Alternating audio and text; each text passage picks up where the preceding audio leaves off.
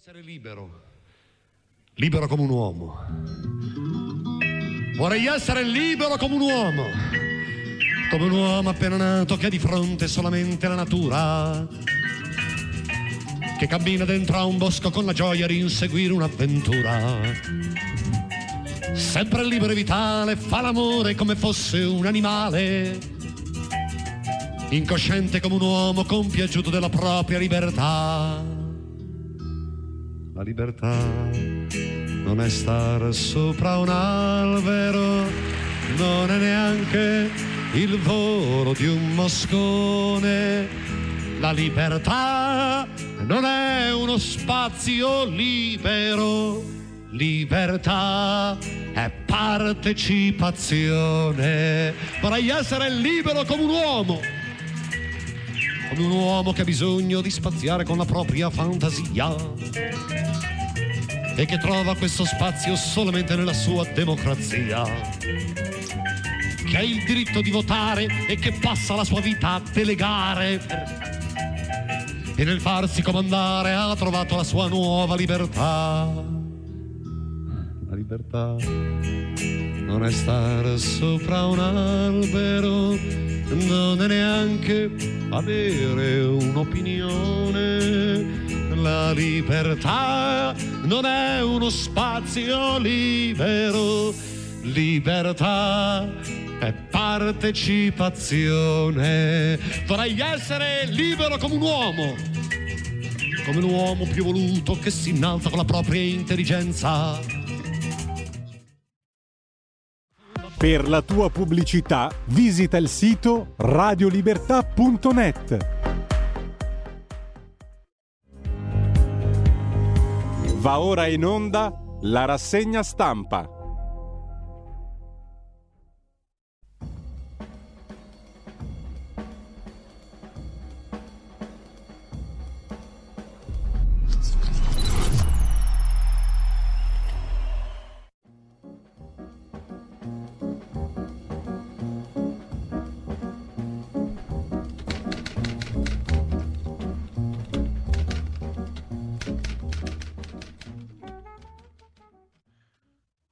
Cordiale buongiorno a tutte le ascoltatrici e a tutti gli ascoltatori da Giulio Cainarca. Bentrovati all'appuntamento con la rassegna stampa di mercoledì 27 dicembre, sono le 7.32 e vediamo di andare subito a dare un'occhiata alla prima pagina dell'agenzia ANSA. Vi ricordo il solito nostro sito radiolibertà.net, la pagina Facebook, così bene o male date un'occhiata al palinsesto di giornata, mentre l'agenzia ANSA in questo momento si apre ancora con la Cisgiordania. Sei morti in un attacco su campo profughi, parla uh, da Ali Asira, il corrispondente, raid israeliani in corsa in varie località. Così l'apertura dell'agenzia ANSA, poi subito dopo trovato morto l'attore sudcoreano Lee Sun-kyun, star del film Parasite, si sarebbe suicidato. In Francia, accusato di aver ucciso la moglie e quattro figli in casa, so perché mi arrestate quando lo prendono, le vittime trovate in un appartamento. E ancora l'Ucraina che esulta, distrutta una nave da sbarco russa in Crimea. E per tornare all'Italia, invece, eh, caso simile a quello di Saman Abbas nello stesso paese, Novellana, in quel di Reggio Emilia, se non ti sposi fai la fine di Saman e scattano le misure cautelari per il padre e la madre di una ragazza. A Torino invece al CTO ritrova l'uso della mano paralizzata grazie ai nervi del piede, un importante intervento chirurgico nell'ospedale torinese.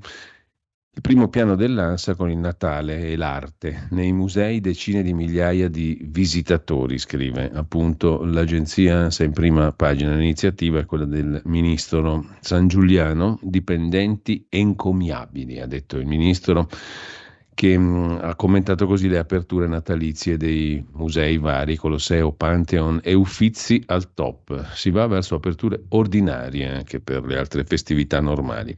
Vannacci rientra in servizio, continuerà a promuovere il suo libro, i giornali parlano di candidatura sicura per lui con la Lega alle europee, come vedremo dopo.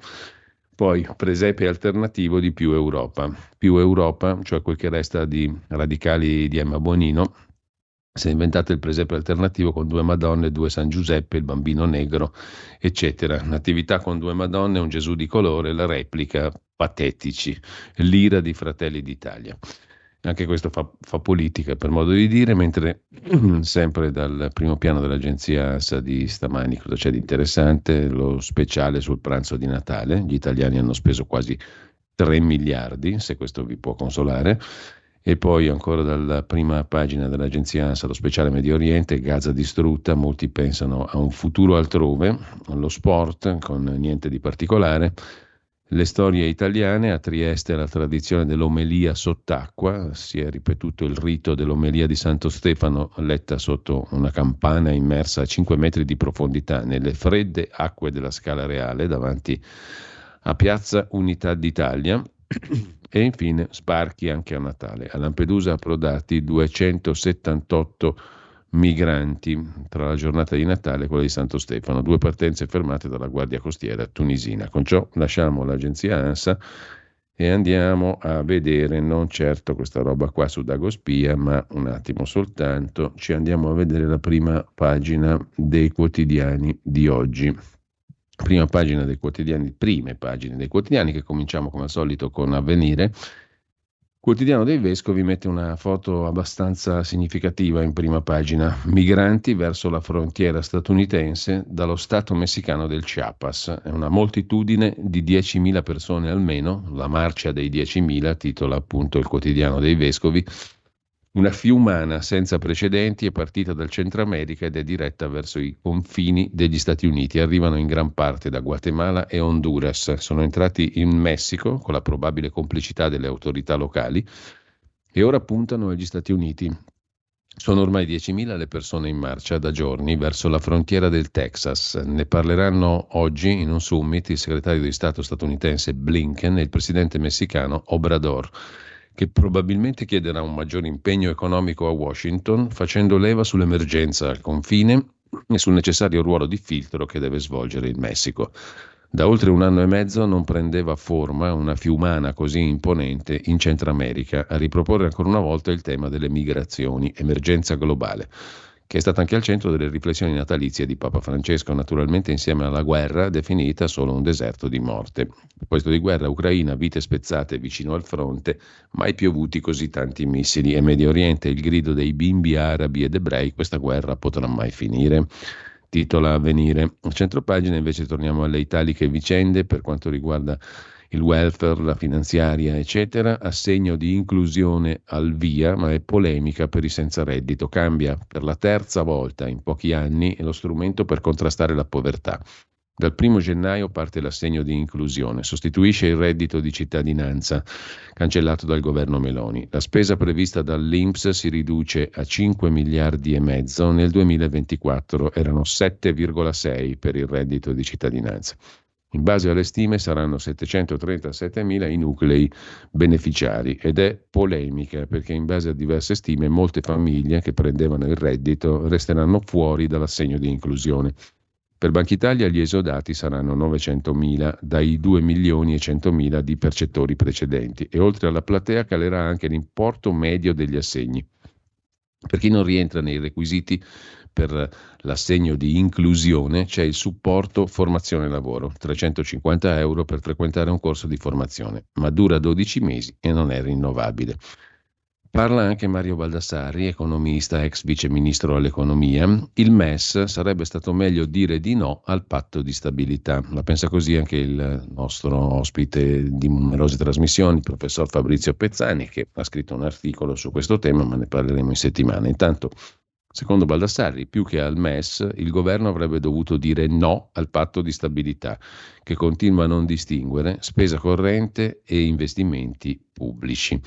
Da avvenire passiamo alla prima pagina del Corriere della Sera, c'è la foto d'apertura con le donne del 2023, Giulia Cecchettin con la sorella Elena, la Premier Meloni, la segretaria del PD Schlein, la senatrice a vita eh, Segre, le campionesse dello sci Goggia e Brignone, due premi Nobel, Mohammadi e Caricò, la Barbie Margot Robbie.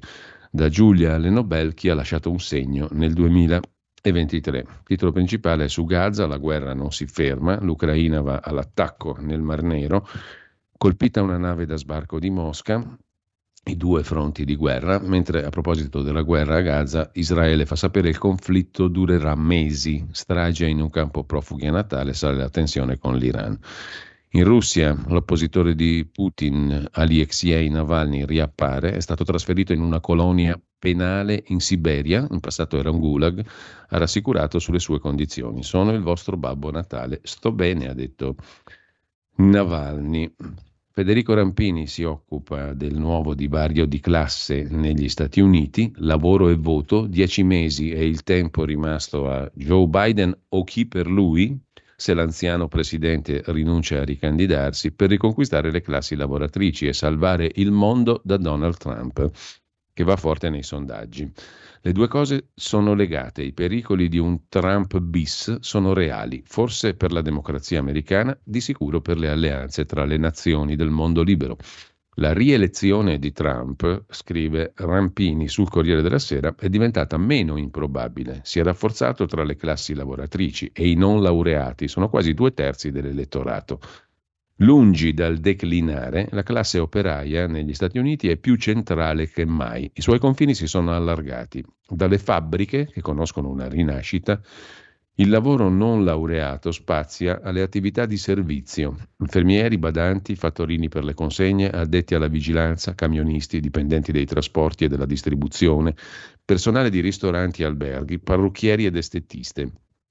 Con un ribaltamento della rappresentanza politica iniziato in America ben prima di Trump e ora in atto anche in Europa, queste categorie si riconoscono nella destra, mentre la sinistra egemonizza i laureati. Biden e i suoi sostenitori sono scandalizzati per l'ingratitudine di questi lavoratori. La loro condizione materiale è migliorata. In America c'è piena occupazione. I rapporti di forze sul mercato del lavoro sono cambiati a favore dei dipendenti. I salari aumentano e sono scese le diseguaglianze, continua Federico Rampini. Insomma, Biden dà degli ingrati a coloro che nella classe operaia non votano più per lui. Certo, lo shock sui prezzi del biennio scorso ha danneggiato il potere d'acquisto, ma l'inflazione è in calo. Alcuni opinionisti di sinistra in America traboccano di indignazione. Il popolo non capisce quanto sta bene. L'aspetto più sconcertante nel sostegno popolare alla destra è che si rafforza anche tra le minoranze etniche. Se si votasse oggi, Trump sarebbe il repubblicano con il massimo consenso della storia fra latinos e afroamericani. Biden perde quota anche tra i giovani, attirati dall'isolazionismo di Trump o da candidati indipendenti come Robert Kennedy Jr. e Cornel West. I democratici sono costretti a sperare che sia la super pop star del momento, Taylor Swift, a riportarli in auge tra le nuove generazioni con il suo endorsement, il suo appoggio a Biden.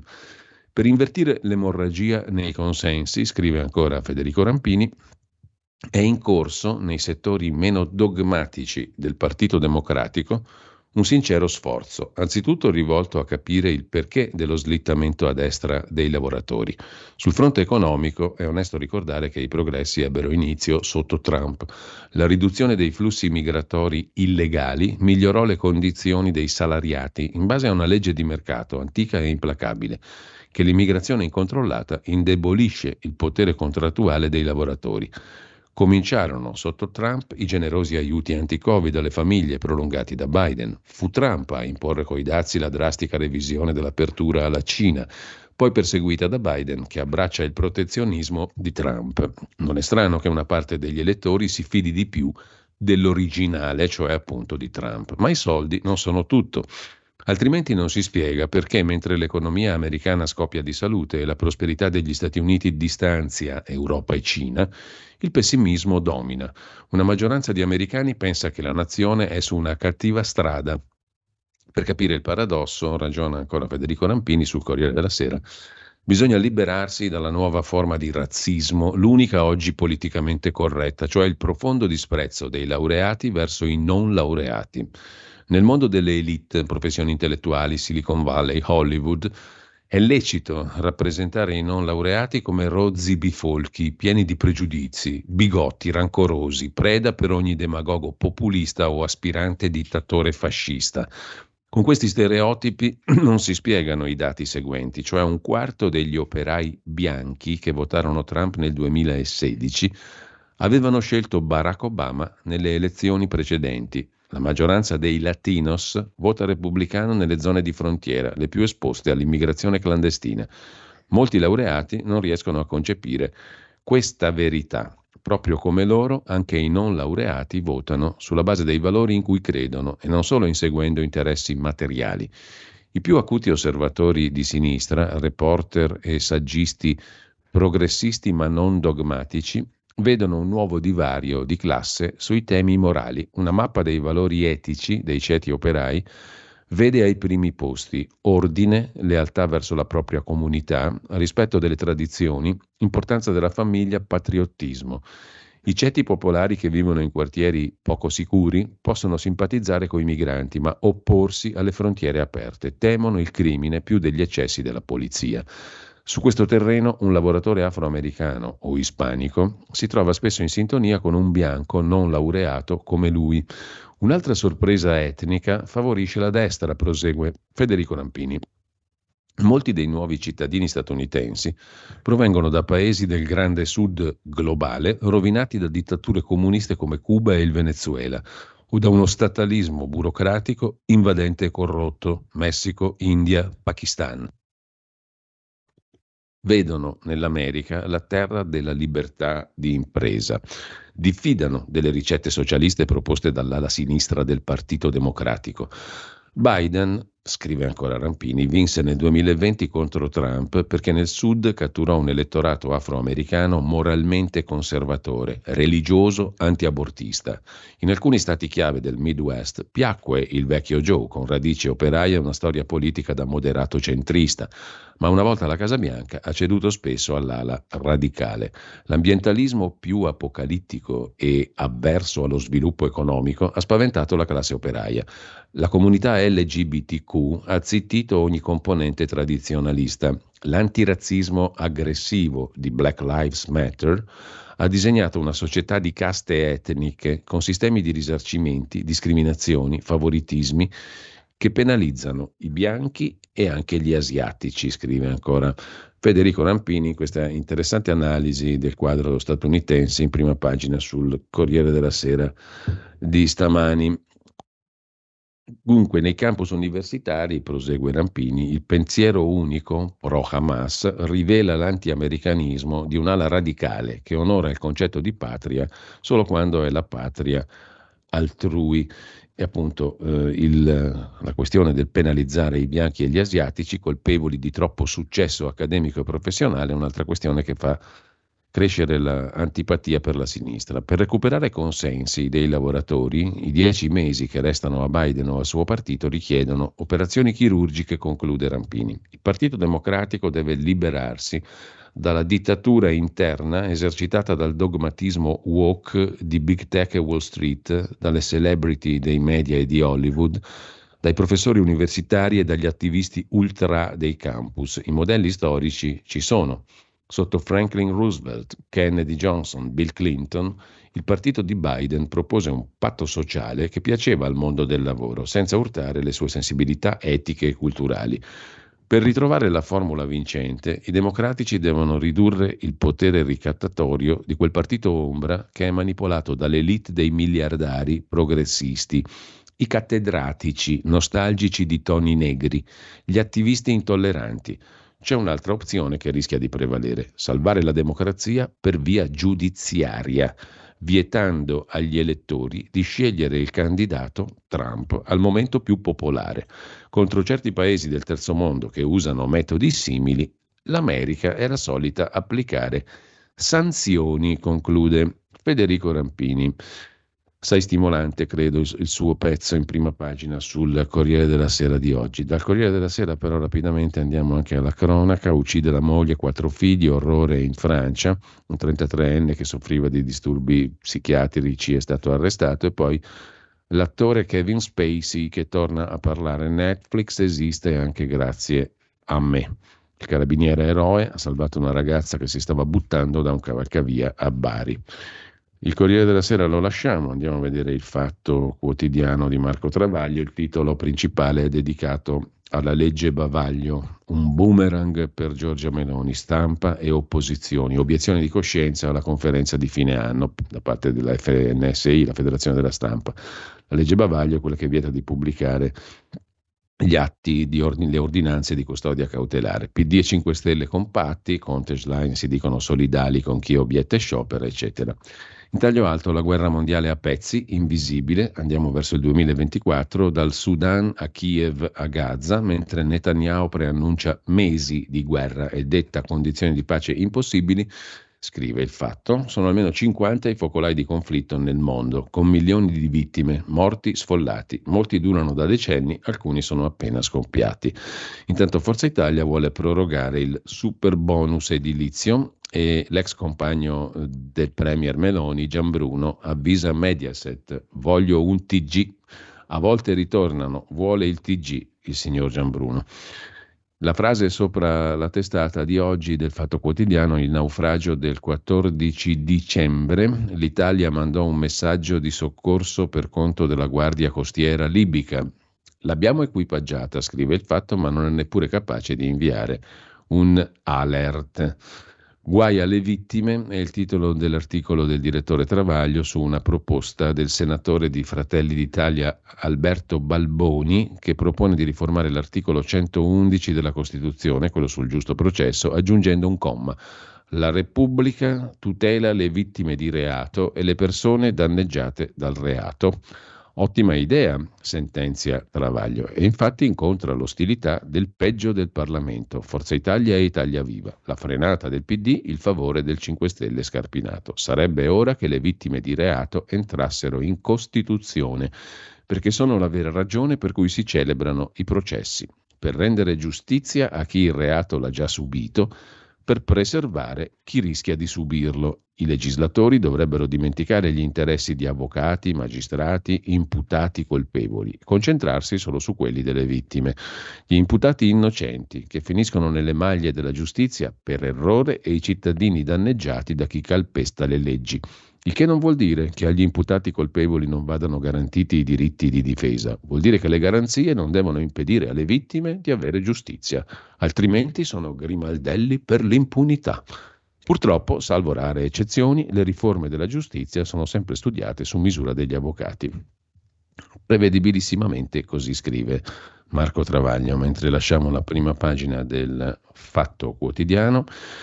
Andiamo a vedere il giornale. Il giornale apre con l'Inter, emergenza conti, giusto per fare un favore al Milan, Toni Damascelli se ne occupa, debiti dell'Inter per 807 milioni. Insomma, il club milanese ha bruciato il patrimonio tra calcio e finanza. Un debitone c'ha l'Inter da 807 milioni. E poi si fa propaganda con i presepi blasfemi, più Europa perde pezzi e l'editoriale di Luigi Mascheroni. I partiti vanno, la tradizione resta. Sul giorno di Natale, il partito più Europa, forse per riempire il vuoto, ha pubblicato sui social una cartolina di auguri con una personalissima reinterpretazione del presepe. Con raro senso dell'originalità, con un solo post, ha sostituito la famiglia universale, padre, madre figlio, con una serie di famiglie queer molto particolari, una natività con due Madonne, una con due Giuseppi, una con una Maria singola e due bimbi e una con un Gesù bambino di colore. Wow! Per non dire woke. Non sappiamo se con un biglietto natalizio del genere il partito di Emma Bonino passerà dall'1 all'1,5% oppure allo 0,5%, cosa più probabile a leggere i commenti. Ma sappiamo che moltissimi fra i destinatari, gli italiani, lo hanno rispedito al mittente. È stato premiato come il peggior tweet del 2023.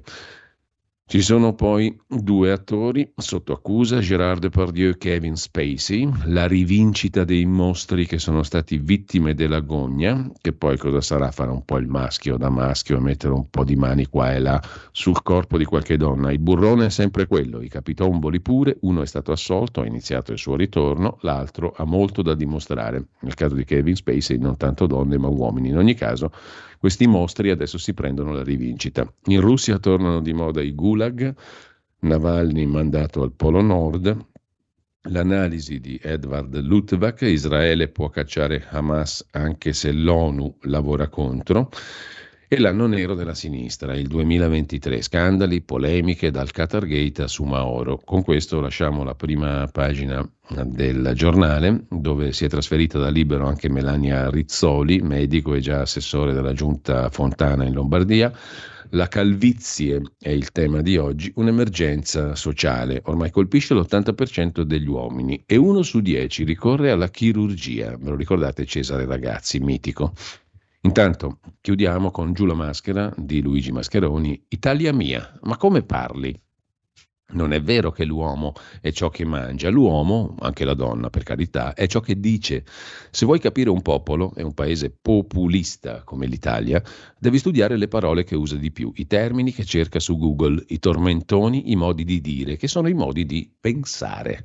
E cosa ha detto l'Italia nel 2023? Incrociando i dati di alcune piattaforme online, da Treccani a Wikipedia, sappiamo che nel paese dove il sì suona oggi rimbombano i bro, i chill, gli amo e i boomer, che è il termine con cui ci chiamano i nostri figli, quelli che fino a 28 anni stanno a casa a farsi lavare le mutande dalla mamma e si accampano in tenda pretendendo alloggi gratis vicino all'università e tacciamo degli influencer ultimamente in ribasso. Comunque, tolti Pupone e Ilari, imbattibili, le parole protagoniste del 2023 in, barbara, in barba scusa, a global warming e climate change, false ecoansie, sono guerra, Gaza, armocromista, vocabolo che ha segnato la stagione della sinistra. Poi ci sono underdog, riferito a Meloni, e ovviamente intelligenza artificiale per un popolo che ne ha persa tanta naturale, anche se in assoluto la parola dell'anno, secondo tutte le ricerche, resta la misteriosa apayenye, nata su TikTok e usata come risposta ogni volta che qualcuno non capisce una domanda, il che la dice lunga sul livello medio di comprensione degli italiani. Andiamo a vedere anche il mattino di Napoli, dopo il giornale, il mattino apre con il premierato, un tetto ai mandati, sprint sulla riforma del premierato, spunta il tetto ai mandati, entro un mese le modifiche al Senato, in forse anche il premio di maggioranza del 55% dei seggi da inserire in Costituzione. Mentre per la cronaca una tragedia della sanità, l'ennesima, in ospedale non c'è pronto soccorso, una neonata muore a Bosco Treccase, il reparto chiuso da tre anni. Porta la bimba in arresto respiratorio in ospedale, ma il pronto soccorso di Bosco Treccase è chiuso da tre anni. Quando raggiunge il reparto d'urgenza più vicino a Castellammare, per la piccola, di appena tre mesi, non c'è più nulla da fare. Aperte le inchieste della Procura di Torre Annunziata e della SL, ma nel Vesuviano è allarme per la rete dell'emergenza e urgenza, cioè per il pronto soccorso, che sono ormai in difficoltà. No comment, naturalmente. Dal mattino passiamo al tempo di Roma, il quotidiano romano mette in apertura le ultime follie sinistre, senza vergogna, scrive il tempo, ha segnato un porto sicuro all'organizzazione Sea-Watch con 119 profughi, ma la Sea-Watch, questa ONG, non va bene. Dalla nave tedesca critiche e accuse al nostro governo con l'aiuto di PD e compagni. In nome dell'inclusione, l'opposizione continua la battaglia contro il Natale e i suoi simboli. Nel frattempo, nel 23, 12% in più rispetto al 22 di rimborsi fiscali agli italiani 22,4 miliardi. Record di visite nei musei aperti voluti dal ministro San Giuliano e dopo l'incendio a Roma è allarme rifiuti. Da Malagrotta scatta l'emergenza gestione. Si indaga sulle origini del rogo, scrive il tempo. Pierlu- Gianluigi, non Pierluigi, chiedo scusa, Gianluigi Paragone si occupa invece del famoso presepe di più Europa. Presepe provocatorio o progetto europeista? Quello di fare quel mescolone che hanno fatto quelli di più Europa col presepe. Dal tempo passiamo a Repubblica, qui invece Repubblica mette in evidenza la grande crisi di Forza Italia. L'astensione nel voto per la ratifica del MES apre il processo interno a Tajani. Il gruppo dirigente fa sapere alle europee rischiamo di scomparire. Un tour nelle fabbriche e, negli, e tra gli imprenditori in lista, il PD avvia la fase 2 per dialogare con i riformisti e per riconquistare chi ha lasciato il partito. E poi ci sono anche le occasioni perdute del PNRR, questo lo vediamo dopo, sono due pagine che Repubblica dedica ai buchi nell'acqua con i soldi del PNRR e mancano i soldi delle compensazioni, dieci progetti che il governo non riuscirà a concludere malgrado gli aiuti europei. Adesso facciamo la solita piccola pausa delle 8, 7.59.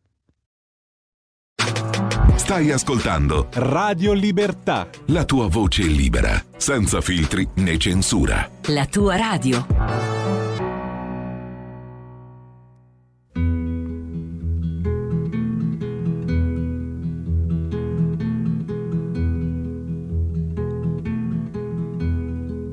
Suzanne takes you down to her place near the river.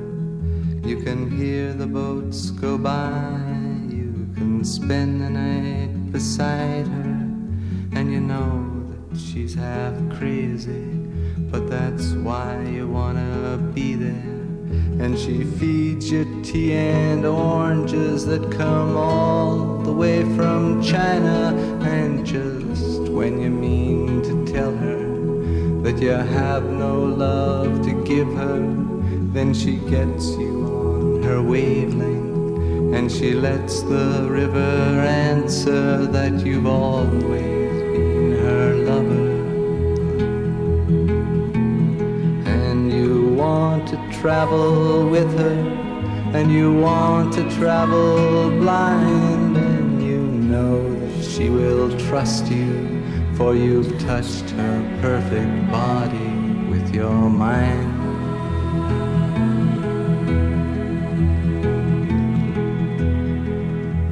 Jesus was a sailor when he walked upon the water. And he spent a long time watching from his lonely wooden tower. And when he knew for certain only drowning men could see him, he said, All men will be sailors then until the sea shall free them. But he himself was broken long before the sky would open, forsaken, almost human. He sank beneath your wisdom like a stone.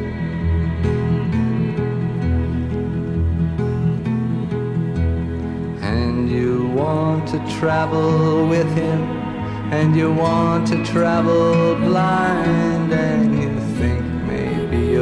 trust him, for he's touched your perfect body with his mind.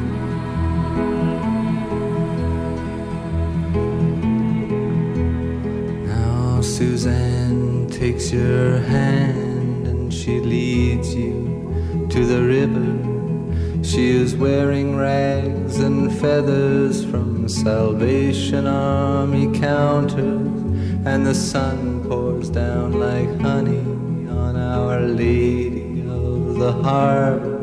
And she shows Radio Libertà.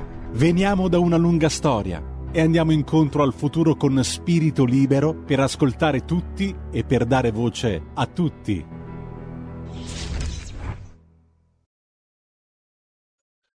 E allora rieccoci, rieccoci in onda con eh, Leonard Cohen, Susanna, l'avete riconosciuta credo in tanti, 1967, il 27 dicembre, cioè appunto oggi, la Columbia Records faceva uscire questo album di debutto, anzi l'album di debutto di Leonard Cohen, Songs of Leonard Cohen, che conteneva anche la celeberrima Suzanne, dedicata alla moglie di un amico che piaceva molto a Leonard Cohen, anche se a quanto pare non ci fu niente di concreto tra i due, se non che ci fu qualcosa di spiacevole perché ella stessa, la Suzanne in questione, quando ricordò la vicenda, mi disse meglio tacere di alcuni comportamenti del soggetto in questione.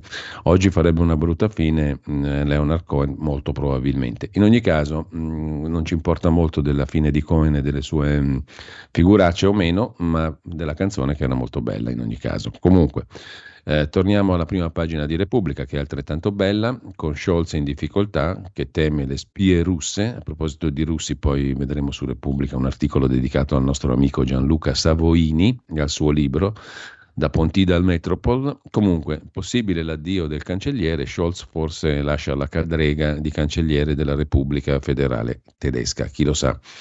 E sempre dalla prima pagina di Repubblica, pioggia di milioni per i fedelissimi di Lollobrigida. Anche alla Camera dei Deputati sono entrati tanti bei giornalisti, naturalmente meritevoli e capaci, come vedremo dopo, mentre anche il ministro dell'Agricoltura ha piazzato un sacco di personaggi, secondo Repubblica. Pioggia di milioni, tanto ce n'è, finché ce n'è, viva il re, ma anche la Repubblica, anzi meglio la Repubblica tutto sommato. Il re forse era di mano più corta. Un'intervista a Angelo Mellone, uomo di Giorgia Meloni in Rai.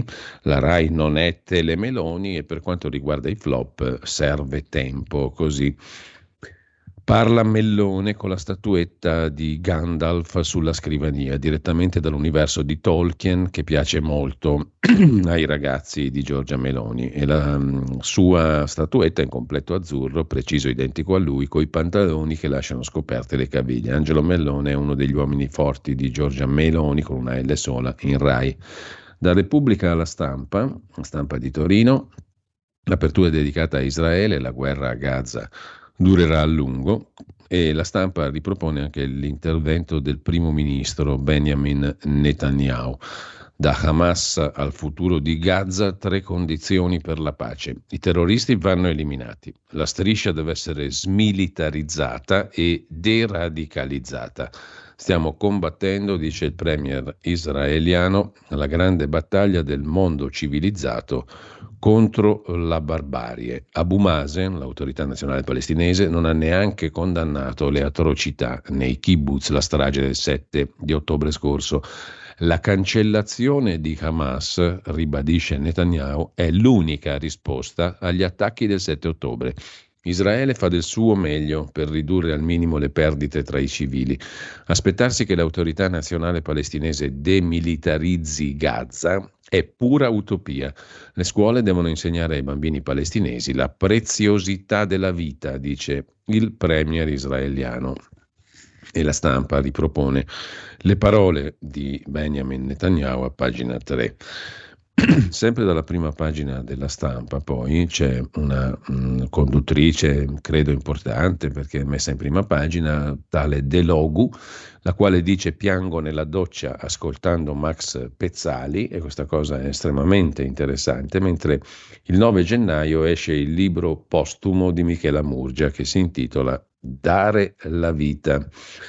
Sempre dalla prima pagina della stampa di Torino, il raid in Crimea, distrutta una nave russa, la punizione di Putin, Navalny in Siberia. I due fatti sono collegati da Anna Zafiesova, anche se a qualcuno sfuggirà il collegamento. Ma in prima pagina sulla stampa ci sono anche gli elettori di Giorgia Meloni delusi dall'Italia. Il sondaggio di Alessandra Ghisleri, Euromedia Research uno su due degli elettori di Giorgia Meloni si dichiara felice, ma l'Italia non piace a metà degli elettori di Fratelli d'Italia, il che è spiegabilissimo, cioè non mi piace l'Italia, voto per l'unica persona che è in grado di cambiarla, cioè Giorgia Meloni. Lite a destra sul terzo mandato ai governatori con il no della Premier, sul super bonus il pressing di Tajani. In occasione dell'avvento a ogni Natale, scrive la dottoressa Ghisleri, la grande diatriba è sempre tra Pandoro e Panettone, dove quest'ultimo, cioè il panettone, seppur più famoso e iconico, negli ultimi tempi ha lasciato spazio importante nelle preferenze degli italiani a favore del Pandoro. Il cugino veronese infatti è al 55% del gradimento degli italiani contro il 45%. Lo sapevate, adesso lo sapete. E l'affair, scatenato intorno al Pandoro di Chiara Ferragni, ha fotografato perfettamente, scrive Ghisleri, la situazione italiana, in cui ci si limita più facilmente a osservare il pur semplice particolare, perché è più intricato focalizzarne i contenuti nell'insieme. Oh ragazzi, bisogna essere bravi per scrivere queste robe. E infatti la dottoressa Ghisleri è fantastica. Sondaggio che parte dal panettone dal Pandoro e arriva agli elettori di Giorgia Meloni delusi dall'Italia. L'Italia è un paese disincantato ma felice della vita. Canta che ti passa, italianuzzo.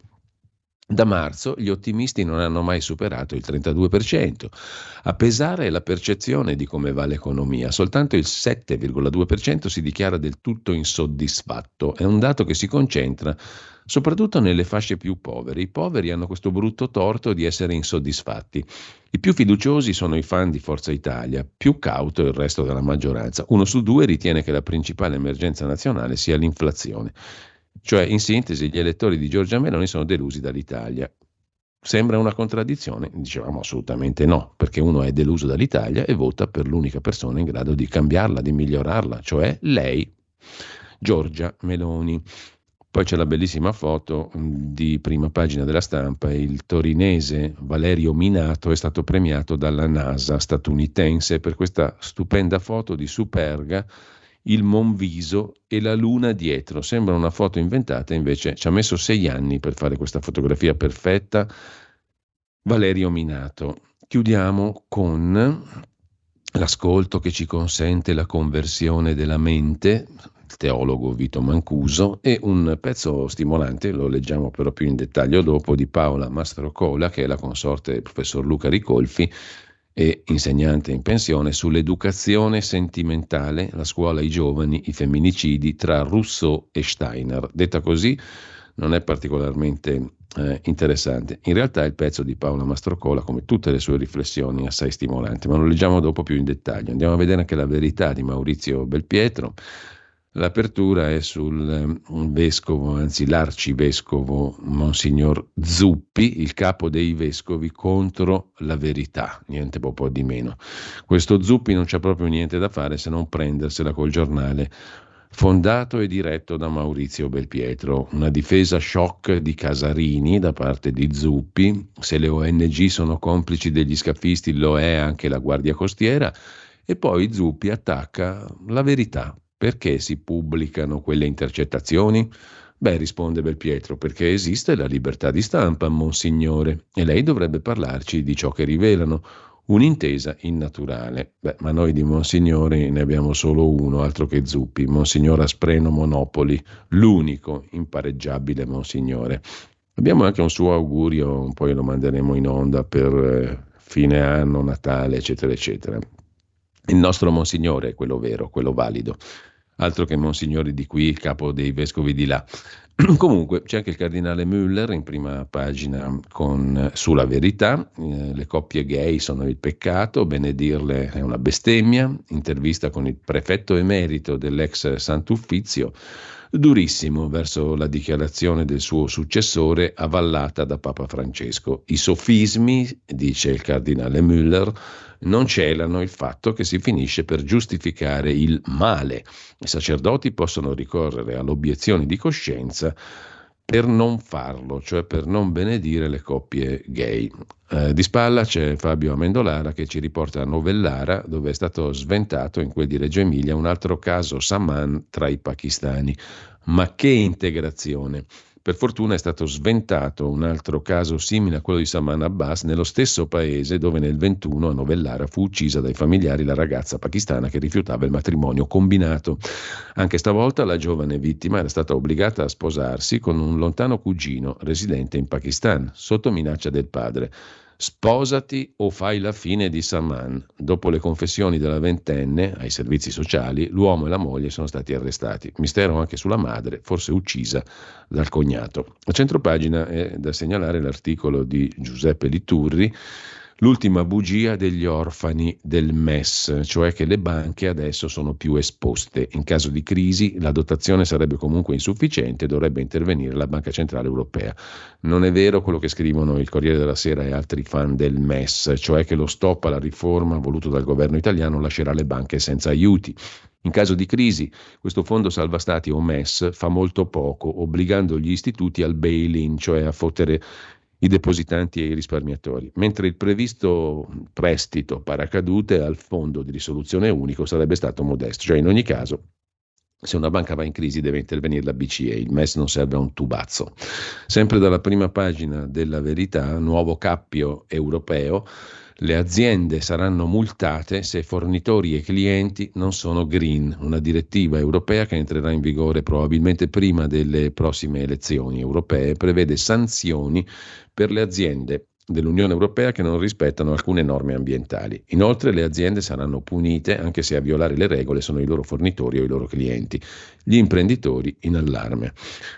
Chiude la prima pagina della verità Marcello Veneziani, l'intelligenza artificiale, personaggio dell'anno per il ritiro dell'uomo. Stiamo diventando un ponte superfluo tra due sponde, l'animale e il robot. Chi è il personaggio dell'anno del morente 2023? La ditta umana non ha sfornato quest'anno un protagonista assoluto ma tanti deuteragonisti e tanti scomparsi. Sicché, se vogliamo essere obiettivi, dobbiamo ammettere il personaggio globale dell'anno è IA, cioè intelligenza artificiale, che non è il raglio di un asino, scrive Marcello Veneziani in prima pagina sulla verità, ma appunto è l'intelligenza artificiale. È lei, essa, costei, non so come definirla, la vera regina dell'anno che si spegne e forse non solo di quello. Mai si è parlato di intelligenza artificiale come in quest'anno, anche se la signorina è imperversa da alcuni anni.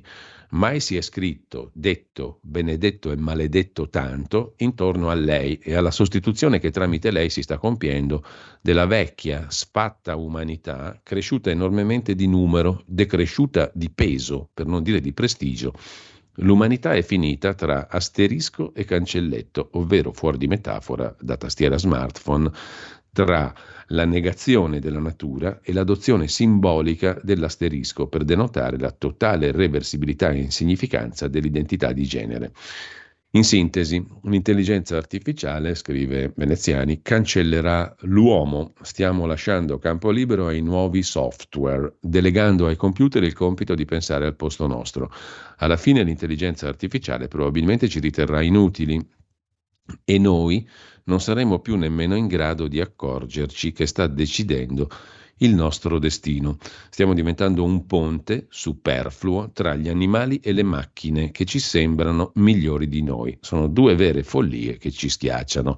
Il nuovo cane robot usato dai carabinieri riporta nel passato l'immagine pubblica dell'arma, schernita a causa di schemi di comportamento troppo rigidi.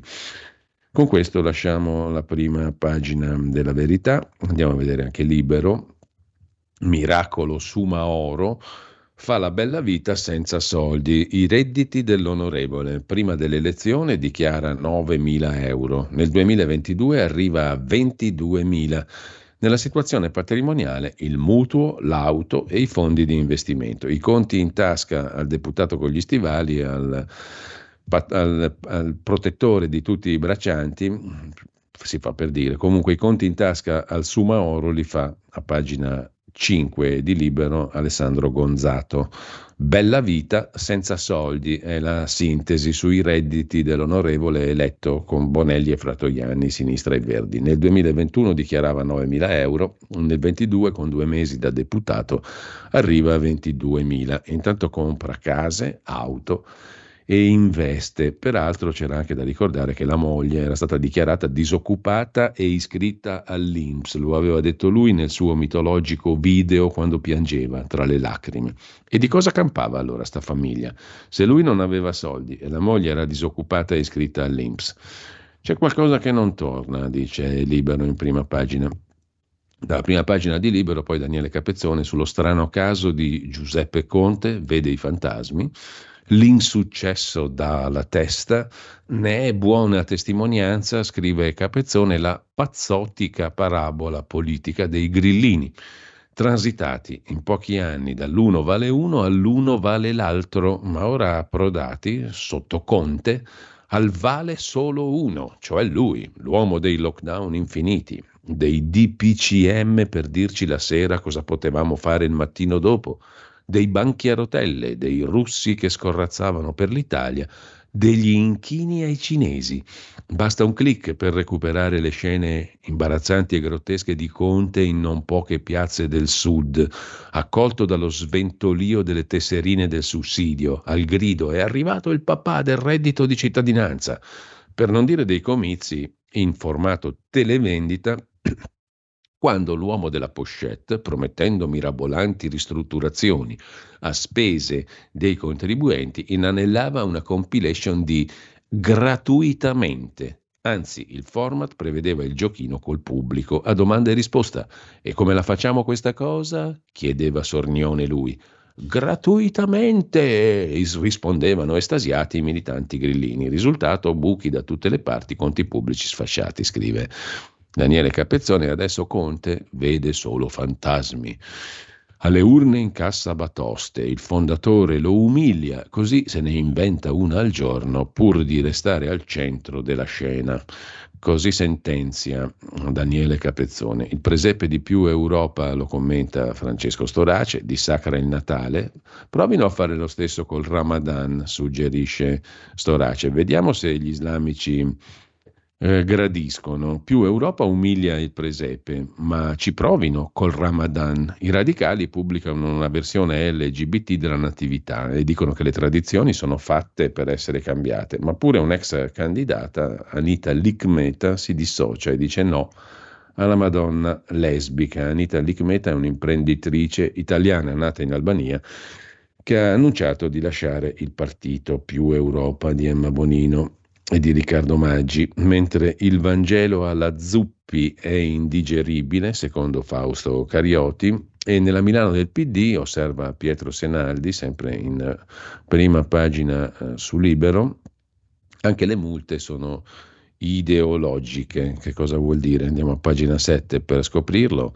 Le multe ideologiche di Beppe Sala sui senza tetto, contravvenzione a chi offre un pranzo non autorizzato ai clochard in galleria, ma la giunta premia i centri sociali abusivi. Diciamo che mh, mm, facciamo tutti come ci pare, infatti a, a Milano in realtà la regola sembra essere più questa, si fa tutti come ci pare, più o meno. Soprattutto gli, mh, mm, i molesti e gli indesiderabili possono fare come gli pare a loro, mentre invece le persone, diciamo così, normali, se questo aggettivo ha ancora un senso, che non sia stato vannacciato, cioè fatto proprio dal generale Vannacci, ecco, i normali se la passano peggio. Gli indesiderabili e i molesti possono fare quello che gli pare. Ma comunque chi se ne fotte, tanto Milano è destinata a fare una brutta fine. In ogni caso andiamo a chiudere la prima pagina di Libero con i consigli, non possono mancare di questo periodo per disfarsi dei regali indesiderati, una guida alla nobile arte del riciclo, la propone Claudia Osmetti, e poi date a noi le scorie, viaggio a Trino Vercellese, il comune del nucleare, il reportage di Alessandro Dall'Orto a pagina 20 di Libero. Trino Vercellese non ha paura di ospitare il deposito nazionale delle scorie nucleari. Il sindaco rilancia, porterebbe lavoro, soldi per il territorio, sicurezza e la gente è con lui verso il sito unico per i rifiuti delle vecchie centrali. Daniele Pane è il sindaco di Trino Vercellese, Lega Centrodestra. Mentre lasciamo la prima pagina eh, di libro con Viva la Francia, scrive Mauro Zottarelli, che non taglia la testa a Depardieu, che difende quel monumento nazionale che è il grandissimo, straordinario, eccezionale attore Gérard Depardieu anche se ha toccacciato un po' in giro, ma è sempre un grande, mitico, straordinario, ineguagliabile attore, monumento nazionale francese. Con questo lasciamo anche libero. Cosa andiamo a vedere adesso? Un pezzettino dalla prima pagina del Sole 24 ore, perché qui vi è una notizia che riguarda le partite IVA e la flat tax con nuovi calcoli. Cambia la flat tax per le partite IVA. Il governo corre ai ripari per evitare contestazioni rispetto alla direttiva sugli esoneri IVA. La mossa probabilmente è destinata a entrare nel decreto legge atteso in Consiglio dei Ministri domani e che potrebbe contenere anche l'intervento per salvare le spese per il super bonus in base al eh, decreto, la valutazione del superamento eh, della soglia per la flat tax verrà fatta in base al volume d'affari e non a quanto incassato, un cambio che dovrebbe essere accompagnato da regole transitorie. La valutazione di superamento delle soglie in base al volume d'affari, il decreto salva spese punta ad allinearsi alle misure europee, necessarie regole transitorie. Mentre corrono i rimborsi fiscali, come abbiamo già visto, record dell'IVA, più 15% con il traino dei bonus edilizi. Infine torna dal 1 gennaio 2024 per il gas metano l'aliquota IVA ordinaria. La misura ridotta del 5% prevista dal 2022 finirà il 31 dicembre, a meno di proroghe. Dal 1 gennaio si tornerà dunque ad applicare sul gas metano l'aliquota del 10 o del 22% a seconda delle situazioni. L'incognita è naturalmente quanto questo ci costerà in più, quanto saranno i rincari. Possibile che il venir meno dell'aliquota agevolata si riverberi sui costi per gli utenti finali. Diciamo che più che possibile è assai probabile, ma lasciamo il sole 24 ore e andiamo a vedere anche il foglio, laddove il direttore Claudio Cerasa ci racconta la favoletta di Natale la magnifica storia di Pera Toons, uno youtuber che in realtà appunto è un disegnatore eh, italiano, Francesco Perugini, quarantenne di Arezzo, che fa ridere i bambini giovanissimi e gli ha fatto scoprire anche i libri. Ha fatto un successo notevolissimo su YouTube. Dimenticatevi il generale Vannacci, scrive Cerasa. Concentratevi su due parole che a voi non diranno molto, ma ai vostri figli o nipoti sì. Pera Toons. Direte voi, chi diavolo è Pera Toons? La sua storia è una delle più interessanti del 2023 e merita attenzione per diverse ragioni. Una ragione riguarda i numeri, una ragione riguarda la storia, una riguarda il fenomeno, una ciò che Pera Toons ha rappresentato nell'ultimo anno per genitori e bambini. Direte voi, ok, ma chi diavolo è questo Pera Toons? Peratusa è il nome d'arte di un famoso fumettista italiano che da grafico pubblicitario è diventato in pochi anni una stella del web. Lo ha fatto con un format che noi, genitori pigri, bacchettoni, definiremmo nel migliore dei casi demenziale, nel peggiore luciferino. In sostanza, video animati su YouTube con battute, freddure dedicate ai bambini. Nel giro di pochi mesi i suoi video diventano seguiti, virali, le freddure iniziano a funzionare, fanno sorridere e i bambini, di nascosto dai genitori, quando ne hanno la possibilità, quando si ritrovano di fronte ai propri occhi un dispositivo elettronico, cioè sempre, si danno di gomito e iniziano a guardarlo sempre di più su YouTube. Guardano un format diventato famoso. Chi ha ucciso Kenny? Guardano le freddure, le recitano a memoria, le condividono con gli amici e aspettano che Pera Toons, cioè Francesco Perugini, 40 anni, di Arezzo, carichi il video successivo. Per i bambini un sogno. Cosa c'è di meglio di un video su YouTube che ti offre uno strumento per farti una risata? Per i genitori un incubo. Cosa c'è di peggio di immaginare un proprio figlio a casa che nel tempo libero, piuttosto che imparare a memoria i fratelli Karamazov, è lì a rimbecillirsi a guardare video su YouTube? Ma la storia di Peratuns inizia a diventare interessante nel momento in cui i due mondi che sembrano non parlarsi, quello dei bambini rimbambiti da YouTube e dagli YouTuber e quello dei genitori rimbambiti dall'odio contro YouTube e gli YouTuber, improvvisamente si incontrano. Succede quando Peratuns porta le sue freddure dalla rete, che noi stupidamente chiamiamo il virtuale, alla realtà, dove per realtà si intende ciò che non è digitale ma analogico. Insomma, questo qui ha fatto scoprire anche i libri ai bambini, è un fenomeno da sballo. Ottimo, meraviglioso, scrive il direttore del foglio, Pera Tunes. Sempre dalla prima pagina del foglio, poi Mediaset manda via Augusto Minzolini dalla trasmissione Stasera Italia su Rete 4 perché è poco invasato in una rete di invasati, dove gli invasati sono i Capezzoni, i Porro, tutta questa roba qua, i Giordano e compagnia bella. Augusto Minzolini l'avevano chiamato per alzare il livello. Dopo tre mesi lo cacciano perché ha alzato troppo il livello. Troppo minzo, scrive il foglio in prima pagina. Sempre dal foglio, Salvini si scatena per le europee e Meloni si incatena. C'è un numero che ricorre a destra, il 3 tre governatori che Salvini vuole candidare per non arrivare terzo dietro Meloni e Tajani, cioè per non prendere meno voti di Forza Italia alle prossime europee. E tre sono i mandati che servono alla Lega per riproporre Zaia in Veneto. Il 30%, tre volte il risultato migliore della Lega, è invece l'obiettivo di Fratelli d'Italia alle europee. A chiudere dalla prima pagina del foglio di oggi vi mm, segnalo anche un altro articolo dedicato alla questione del patto di stabilità e del MES. Altro che MES, è con il nuovo patto di stabilità che l'Europa potrà condizionare il bilancio dell'Italia. Non è tanto il MES che non serve a niente, ma il nuovo patto di stabilità, insomma, che permetterà all'Europa di mettere sotto tutela, sotto schiaffo, di commissariare, di condizionare insomma l'Italia. Poi il ragionamento lo vedremo fatto anche dal professor Baldassarri nell'intervista su Avvenire che abbiamo solo citato prima. Lasciamo con questo anche la prima pagina del foglio e c'è una cosa simpatica naturalmente con la quale ci appropinquiamo alle 8.30 e alle previsioni del tempo e alla piccola pausa e anche a un altro brano musicale, ma mm, comunque mm, è il giornale che ci rende tutti felici perché ci fa mm, vedere come hanno passato il Natale quelli del centro-destra nelle loro belle case. Naturalmente fra affetti e agende, Meloni che suona la carica, ritrovare l'orgoglio, il messaggio natalizio della Premier, la foto con la figlia, naturalmente da sole, senza Giambruni a rompere eh, i coyotes.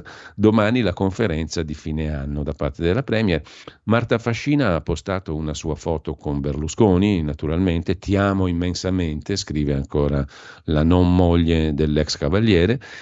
Anche Tajani omaggia Berlusconi, ci segue e continua a guidarci, mentre Salvini ha fatto un selfie che è andato molto forte con un panettone della pasticceria di lusso Cova, pasticceria milanese, una volta milanese, adesso non so bene chi sia il proprietario, ma comunque un, pas- un, pan- un panettone enorme, lui e la compagna che eh, hanno festeggiato così col panettoncione il Natale e c'è anche questa bella foto a pagina 4 del giornale di oggi. Mm, ci, mm, tutti belli rasserenati, andiamo verso la pausa delle, delle 8.30.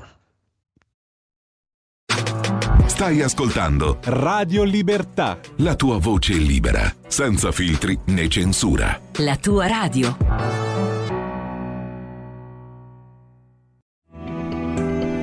Il meteo.it presenta le previsioni del giorno. Altra giornata all'insegna dell'anticiclone sull'Italia, seppur in lieve indebolimento. Al mattino cieli molto nuvolosi, spesso del tutto grigi al nord, in particolare sulle aree pianeggianti, ma anche sulle vallate interne del centro, settori dove potranno persistere delle nebbie, più schiarite sull'arco alpino, sulle regioni adriatiche e all'estremo sud. Nel pomeriggio poche variazioni, ma saranno possibili deboli piogge al nord-ovest e sulla Toscana. Per ora è tutto da ilmeteo.it dove il fa la differenza anche nella nostra app. Una buona giornata da Andrea Garbinato. Avete ascoltato le previsioni del giorno.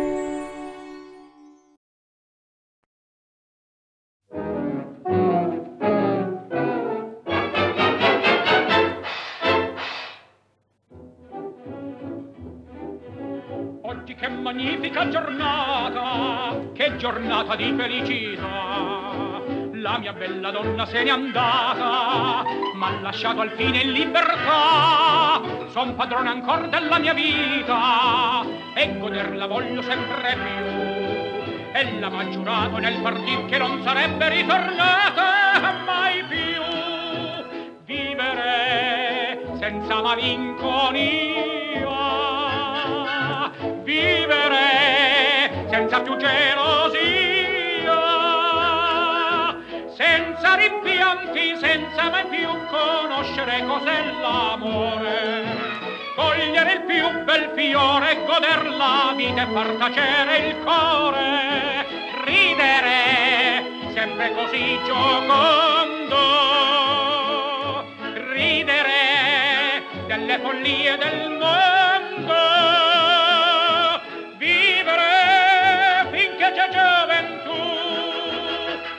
la vita è bella, la voglio vivere sempre più.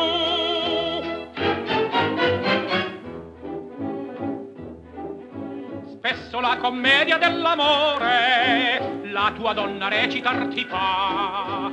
Tu diventi allora il primo attore e ripeti quello che vorrà. Sul terzatto scende giù la tela, finalmente torna la realtà e la sua commedia dell'amor in una farsa trasformata sarà.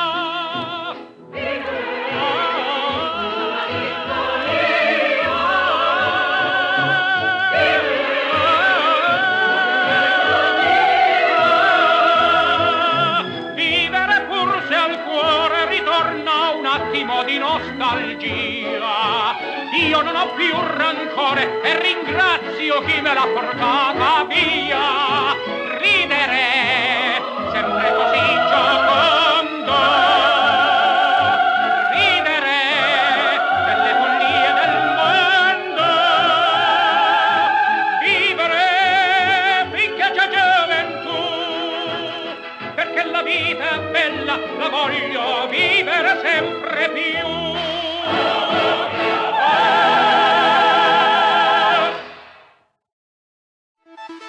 Stai ascoltando Radio Libertà, la tua voce libera, senza filtri né censure, la tua radio. E si stava giusto commentando qui con eh, l'ottimo Alessandro Pirola, che ringrazio in regia, che altro che per Atunes. Tito Schippa, ragazzi, 27 dicembre 1888. Raffaele Attilio, detto Tito Schippa, tenore, compositore italiano, nasceva a Lecce, appunto nel 1888, morirà nel 65. Questa era una canzoncella che hai voglia per Atunes, molto più avanti. Intanto non sarà una settimana facile, ammonisce il giornale. La finanziaria da far approvare, le polemiche, il patto di stabilità da rintuzzare, il no al MES da far digerire a Bruxelles, i malumori della maggioranza, la campagna elettorale la conferenza stampa di Giorgia Meloni. Così gli auguri di Giorgia agli italiani sono rivolti anche a se stessa. La giacca rossa che fa un po' Babbo Natale, l'albero, i fiori sullo sfondo, il tono rassicurante. Questo è il set per il videomessaggio della vigilia con la figlia Ginevra. Intanto Matteo Salvini pubblica un selfie davanti a un albero tricolore con tanto di foto di una natività tradizionale, Madonna Giuseppe Bambinello. Buon Santo Natale, felice anno nuovo 2024, ma c'è anche il panettone di Cova. E poi ancora Marta Fascina che su Instagram ricorda Silvio Berlusconi. Voi dite che è meglio cambiare articolo? Vi vengo dietro e così eh, a proposito di Natale e di festeggiamenti a um, Modena, dalla Gazzetta di Modena a Carpi per la precisione, hanno festeggiato così, un bel gruppo di stranieri si sono accoltellati e si sono dati delle gran legnate finché sono tra di loro. Comunque due giovani feriti gravissimi, una violenta rissa in pieno centro, scrive la Gazzetta di Modena, col ferimento gravissimo di due giovani. È stata questa la serata prenatalizia sabato a Carpi, verso le 23.40, sul sagrato del Duomo All'improvviso è scoppiata una furibonda lite tra stranieri, scrive la Gazzetta di Modena. Dalla Gazzetta di Modena torniamo invece a Torino dove c'è questa bellissima foto e sul dorso torinese di Repubblica c'è anche l'intervista al fotografo. Il fotografo è Valerio Minato. Per sei anni ho dato la caccia alla luna e poi ho fatto la fotografia perfetta. La fotografia perfetta è quella veramente molto bella della collina con Superga la mole del Monviso che in pratica si iscrive perfettamente nel semicerchio della Luna, il tutto in notturna. Una foto molto bella che è molto piaciuta anche agli americani della NASA.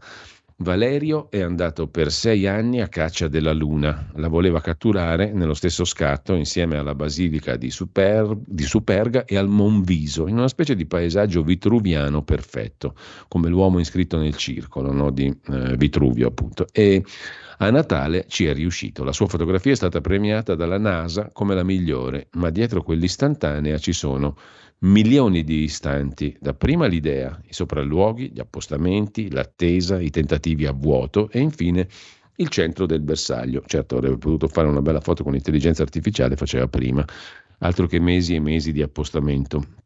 La fotografia perfetta, racconta Valerio Minato a Repubblica, il fotografo premiato dalla NASA statunitense, la fotografia perfetta si scatta prima nella mente, poi nella realtà. Si prova, si riprova, si sbaglia e poi si ricomincia. Bisogna sapere dove mettersi e quando. E se tutto sembra giusto, bisogna sperare che non arrivino le nuvole. Insomma, un lavoraccio. Ha scelto la collina di Chivasso tra San Raffaele Cimena e Castagneto Po per sparare alla luna, perché proprio lì? Perché ho cercato, racconta il fotografo, una serie di punti collinari, non troppo alti, non troppo bassi, dove i tre soggetti che volevo allineare fossero visibili uno dietro l'altro. Sono laureato in scienze forestali, ho passione per la paesaggistica e l'astronomia. Dietro una foto così c'è parecchio studio oltre al caso che riguarda le condizioni meteo che spesso influiscono per il 90%.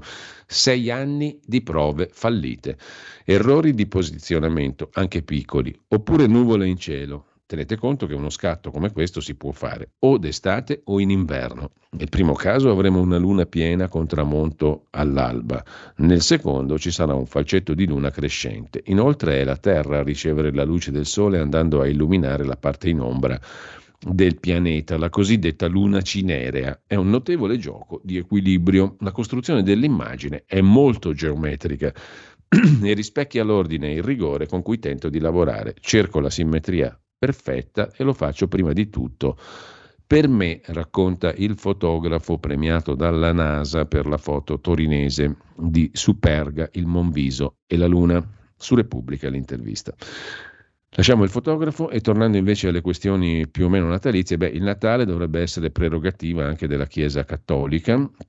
Secondo invece il biografo e amico dell'ex Papa Benedetto XVI, cioè Ratzinger, Secondo Peter Zewald, che ha scritto la biografia di Ratzinger, appunto, Papa Francesco ha voluto scientemente cancellare l'eredità di Benedetto XVI sulle coppie gay, la messa in latino, gli abusi sessuali, l'epurazione degli uomini più legati a Benedetto, la nomina di Fernandez, insomma Papa Francesco ha fatto di tutto per distruggere quanto costruito dal suo predecessore. A un anno dalla morte di Benedetto XVI parla il suo biografo e amico Peter Zewald con Nico Spuntoni sulla nuova bussola quotidiana di oggi.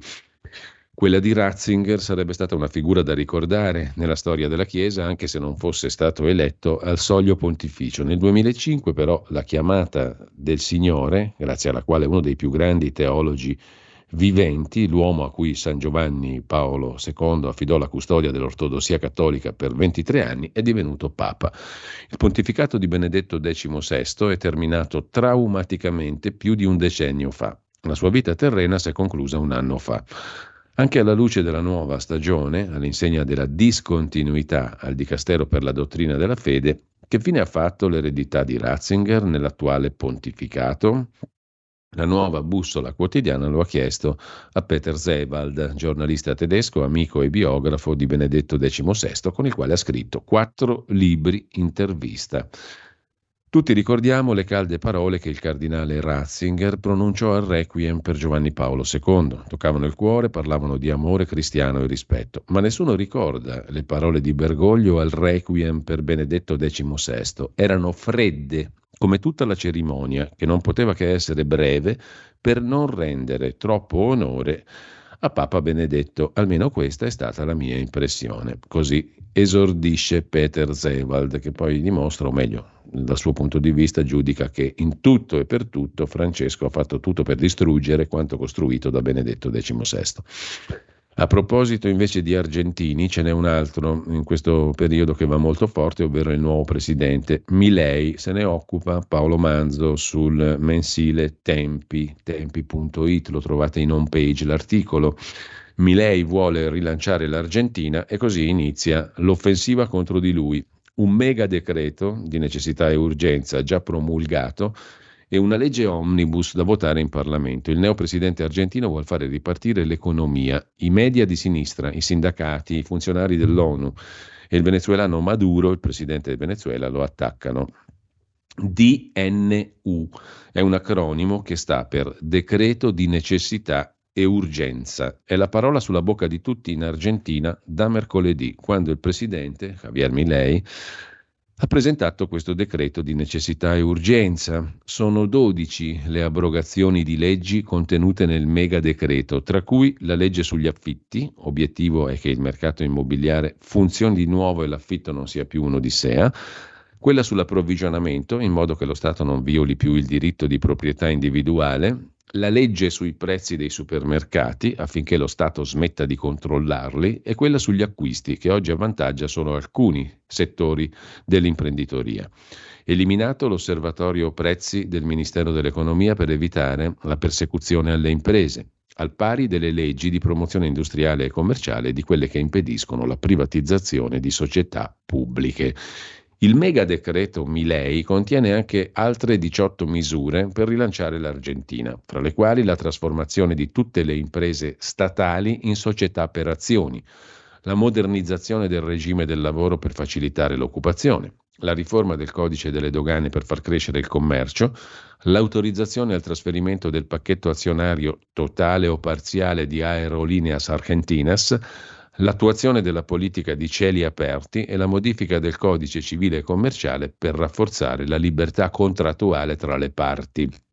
Introdotta poi l'istituzione della prescrizione sanitaria elettronica per semplificare il servizio e ridurre i costi, cambiati il regime delle aziende farmaceutiche per promuovere la concorrenza e la legge sulle società di calcio, in modo che possano diventare società per azioni se lo desiderano, deregolamentati i servizi internet via satellite e il settore turistico, eliminato il monopolio delle agenzie, integrati gli strumenti digitali per le procedure di registrazione delle auto.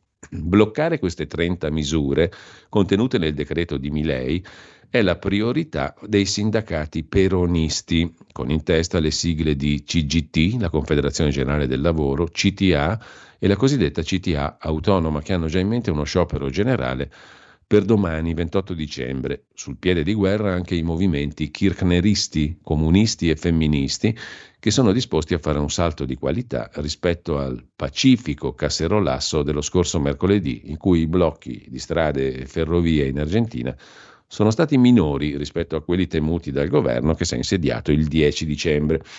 Di certo le temute manifestazioni del 20 dicembre, scrive ancora Tempi, sono state contenute grazie al protocollo anti-blocchi per garantire il diritto alla circolazione, anche se è bastata quella misura per scatenare il presidente del Venezuela, Maduro, per inciso denunciato davanti alla Corte Penale Internazionale per crimini contro l'umanità ideatore dell'elicoide, che è ad oggi il più grande centro di tortura dell'America Latina.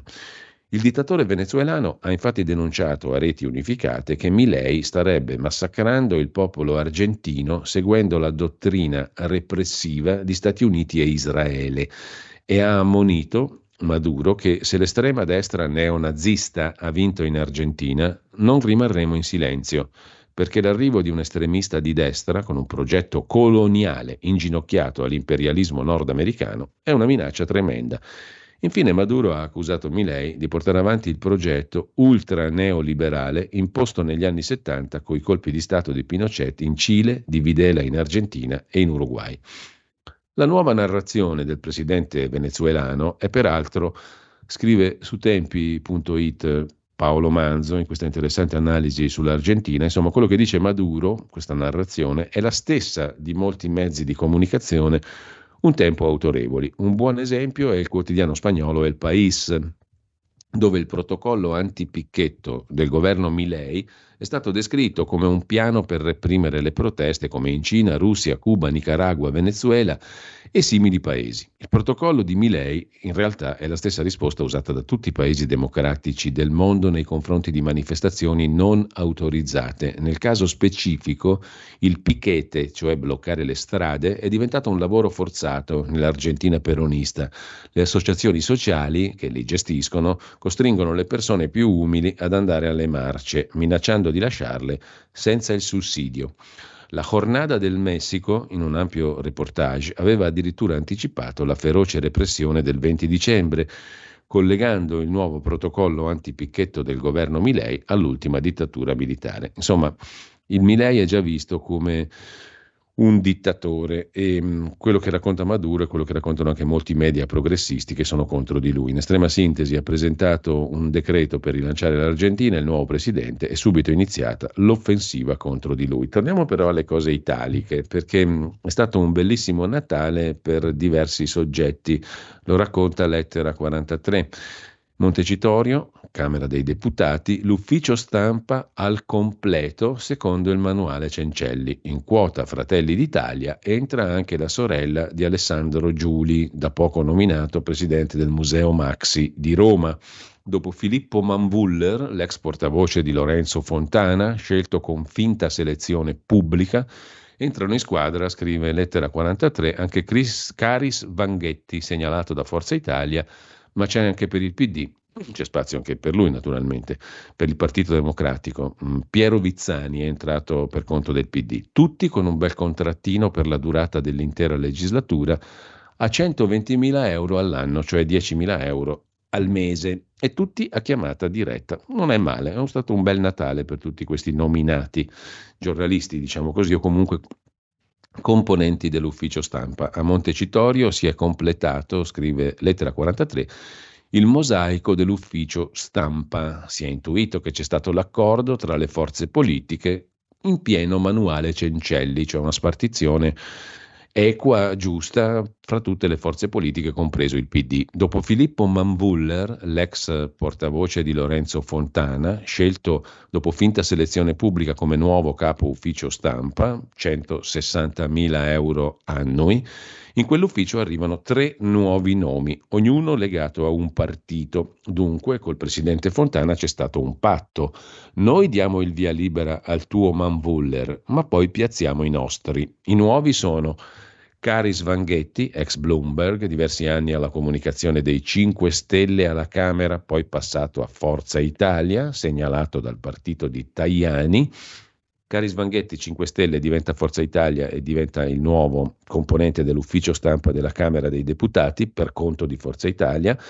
Piero Vizzani, responsabile ufficio stampa del PD a Montecitorio, anche lui assunto alla Camera, all'ufficio stampa della Camera, e infine Antonella Giuli, che guarda un po' è la sorella del presidente del Museo Maxi, Alessandro Giuli, da anni addetta stampa di Fratelli d'Italia. Tutti costoro hanno avuto un bel contratto per la durata dell'intera legislatura, cioè prevedibilmente fino all'ottobre del 27, con 120.000 euro all'anno, 10.000 euro al mese.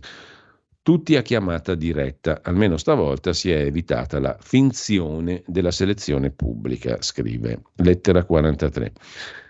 Che lasciamo per tornare invece in quel di Milano, a proposito di notizie natalizie, poi apriamo il capitolo economico. Comunque, a proposito di notizie di Natale, sul giornale di Milano la questione dei minori soli ospitati dai vigili. Siamo arrivati a ospitare i minori presso le sedi dei GISA, dei vigili di Milano. Basta, è indegno per la città, dicono i sindacati. Niente screening sanitario a questi giovani migranti con rischi per gli agenti. Il comune fa notare che in città sono 1300 i minori soli per 400 posti. Secondo la Lega è il buonismo che fa danni costretti a dormire su panchine di legno per diversi giorni senza potersi lavare. Spesso non indossano vestiti invernali e si ritrovano in locali con i termosifoni spenti nei giorni festivi.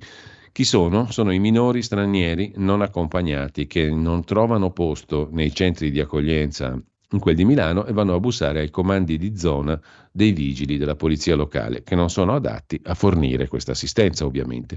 E dato che non si tratta di casi isolati, ma negli ultimi mesi sono diventati sempre più frequenti, scrive il giornale, la mm, vigilia di Natale, la segretaria del sindacato CSE Funzioni Locali e Polizie Locali Sulpl Milano, ha inviato al comandante dei vigili, Marco Ciacci, una formale richiesta di protocollo sulle modalità di gestione di minori non accompagnati, senza documenti, che si rivolgono ai vigili in cerca di assistenza. Perché, fa sapere appunto il sindacato dei vigili, la situazione va avanti da mesi. Dal comando non possono più far finta di niente, dice la segretaria aggiunta Grazia Ingrao. Tanto più che non sembra un caso che i giovani migranti si rivolgano alla polizia locale vengono indirizzati informalmente da qualcuno, cioè associazioni varie o centri comunali rimasti senza posti letto. La struttura di accoglienza di via Zendrini, scrivono i sindacati dei vigili, non è in grado di accogliere i minori, per cui vengono ospitati in condizioni molto precarie nei comandi di zona, costretti a dormire su panchine di legno per più giorni, senza la possibilità di lavarsi e con indumenti spesso non adatti alla stagione invernale. Durante i festivi i caloriferi sono spenti e occorre personale H24 che li accudisca in genere una pattuglia che quindi viene distolta dai servizi ai cittadini.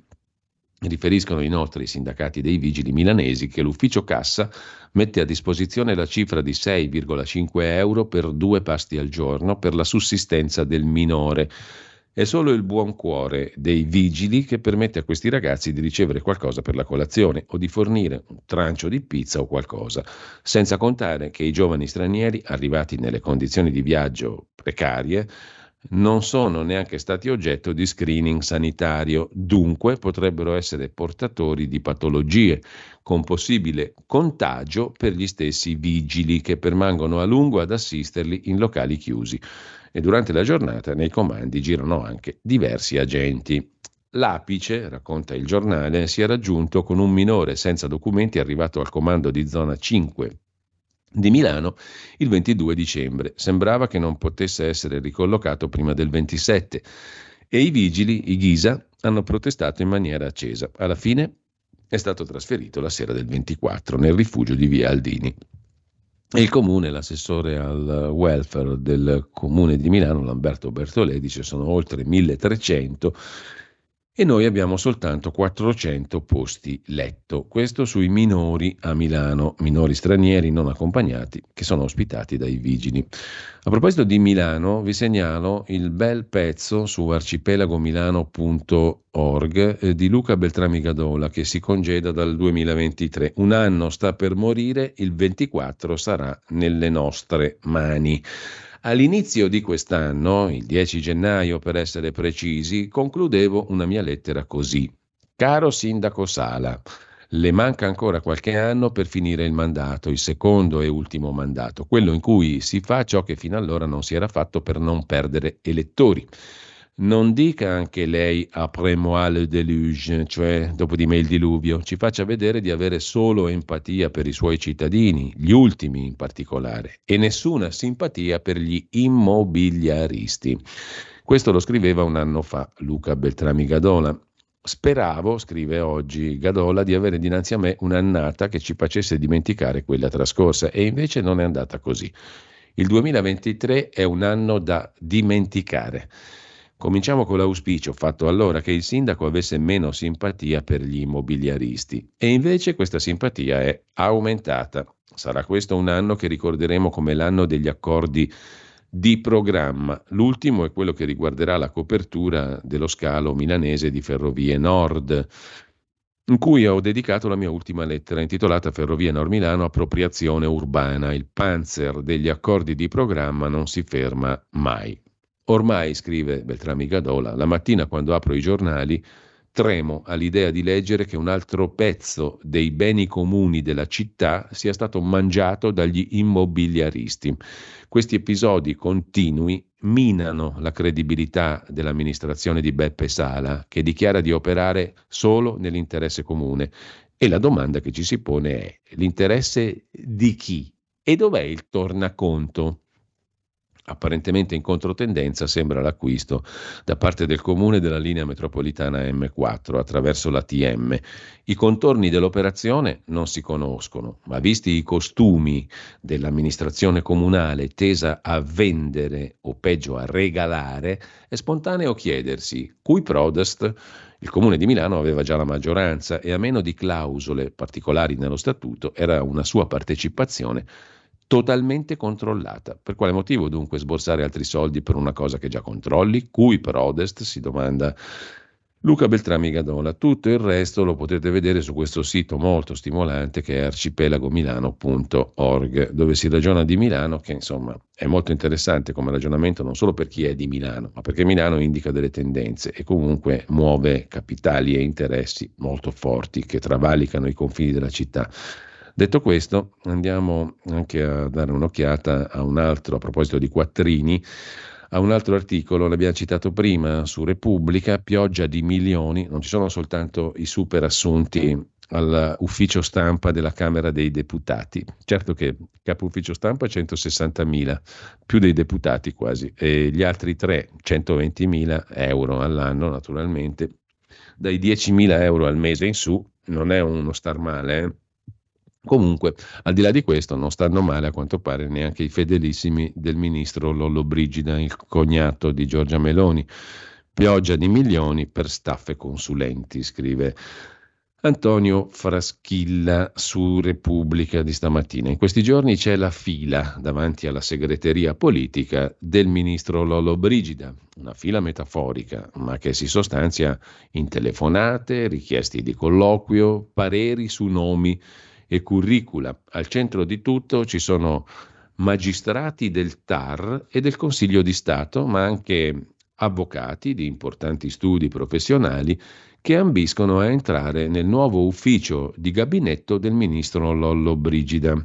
Coi soldi nostri, naturalmente. Il cognato d'Italia all'agricoltura sta mettendo in piedi una macchina che a breve si potrà paragonare a quella del ministro dell'economia Giorgetti. Il Ministero dell'Economia e Finanze, storicamente, è la punta di diamante dell'amministrazione pubblica per il ruolo delicato che svolge e il ministro può contare su uno staff di un'ottantina di persone. Ma Lollobrigida pensa in grande ed è bastata una norma di poche righe nella manovra di bilancio in votazione alla Camera che aumenta il budget dello staff del ministro di altri 2 milioni di euro per scatenare la corsa ad avere un incarico nel ministero.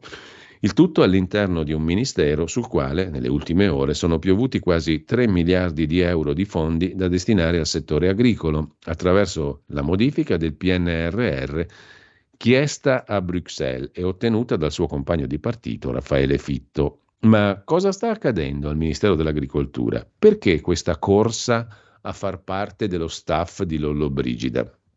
Il perché noi cerchiamo di leggerlo dopo, intanto facciamo la pausa delle 8 e poi abbiamo anche modo di ascoltare calendario musicale sempre in mano, il terzo pezzo di questa mattina. Qui andiamo dalle parti di Marlene Dietrich che nasceva oggi, 27 dicembre del 1901, attrice ma anche cantante, cantante per niente eccelsa, ma questa qui la ricorderanno in tanti, Falling in Love Again. Nasceva a Berlino, in Germania, appunto, oggi.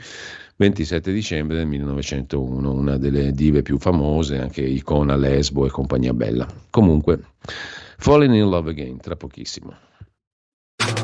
Stai ascoltando Radio Libertà. La tua voce libera, senza filtri né censura. La tua radio.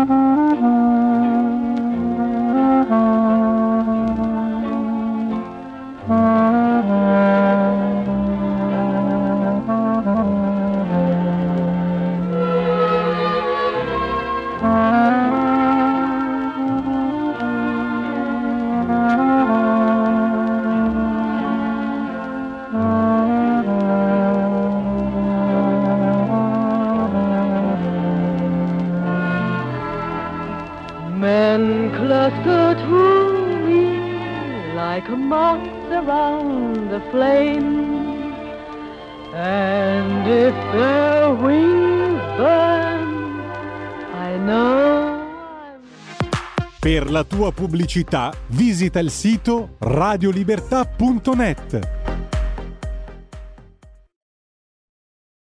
Ci risiamo, un pezzo certamente non memorabile, ma memorabile è rimasta comunque Marlene Dietrich che nasceva oggi. In ogni caso, cosa sta accadendo al Ministero dell'Agricoltura e perché c'è tutta questa corsa a far parte dello staff di Lollobrigida? È molto semplice, perché c'è tanto da mangiare. Da mangiare un po' perlomeno, o per tanti, tanto per tanti, poco per tanti, ma comunque ce n'è abbastanza per tutti. Matteo Renzi, nelle dichiarazioni di voto al Senato sulla manovra, ha lanciato una frecciata al potente cognato, ricordando le polemiche per aver fatto fermare a Ciampino il Frecciarossa in ritardo.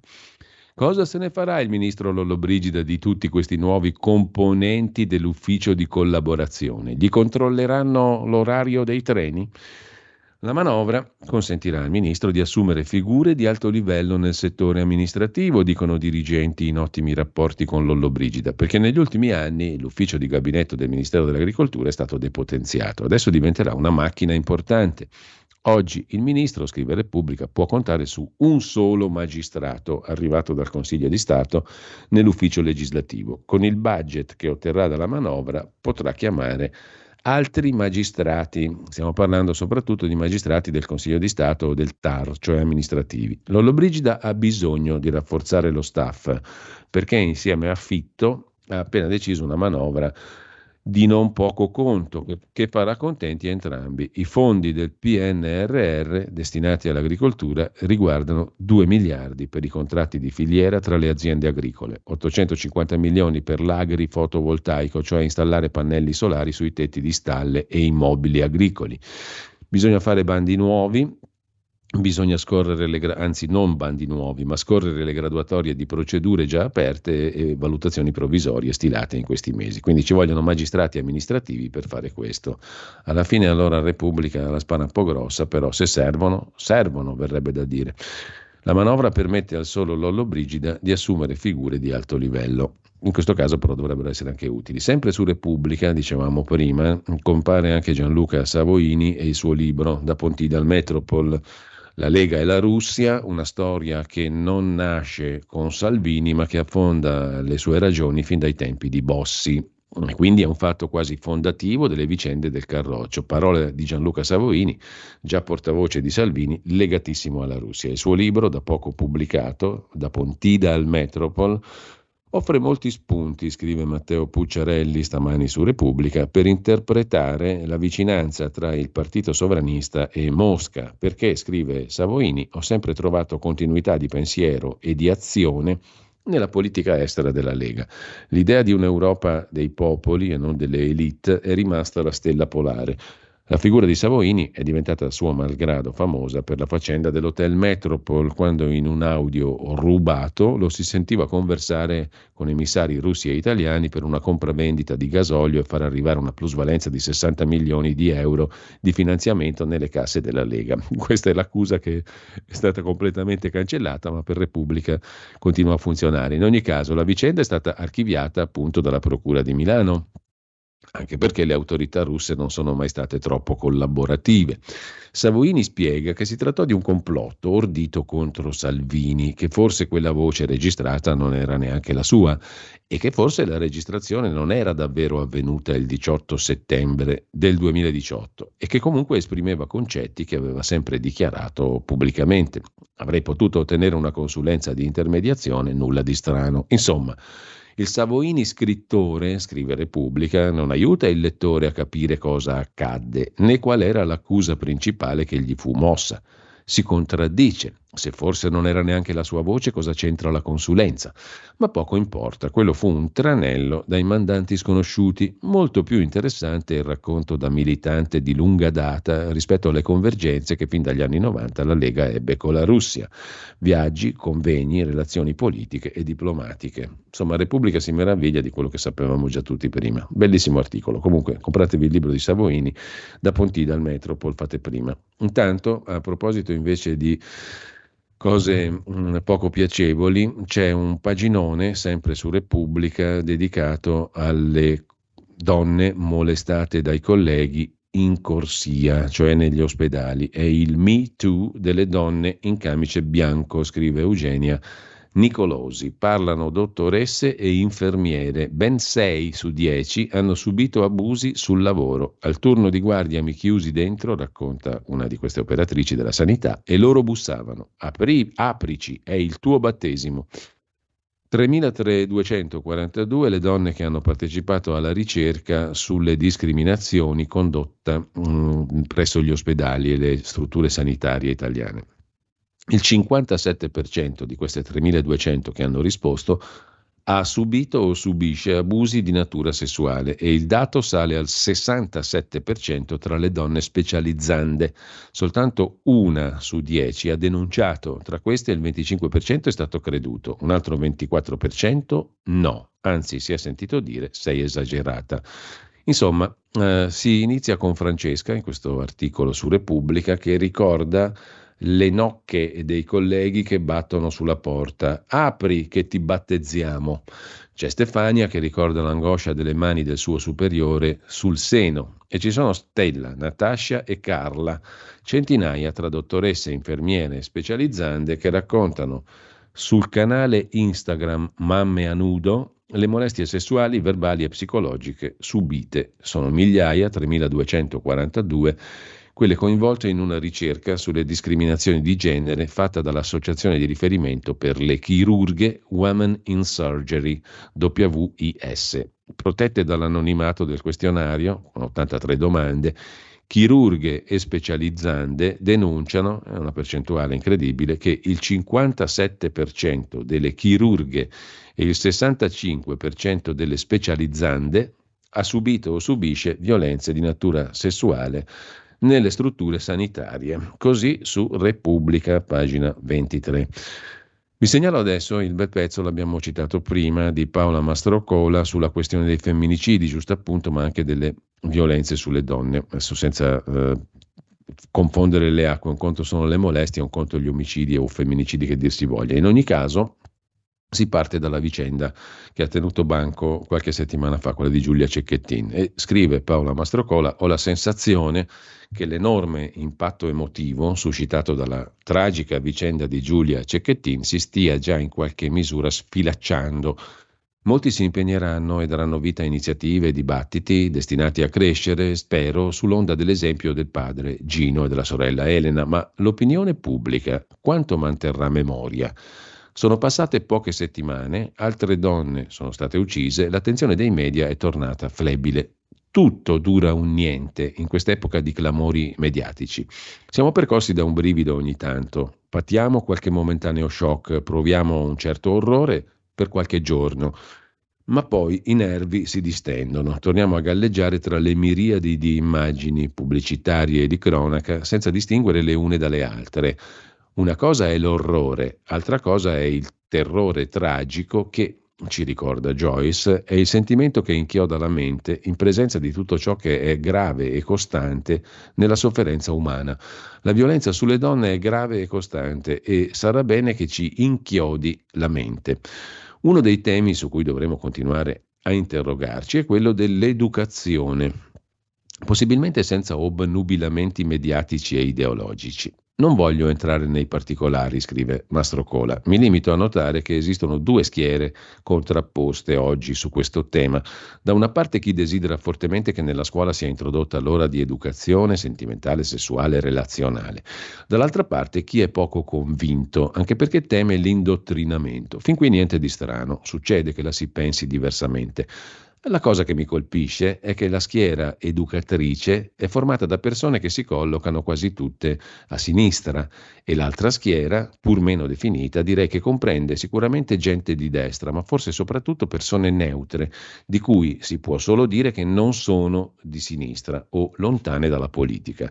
Comunque non c'è crepa in queste due schiere, mai il soffio di un dubbio, meno che mai un'eccezione. Non so, qualcuno non di sinistra che sia per l'ora di educazione e qualcuno di sinistra che sia contrario.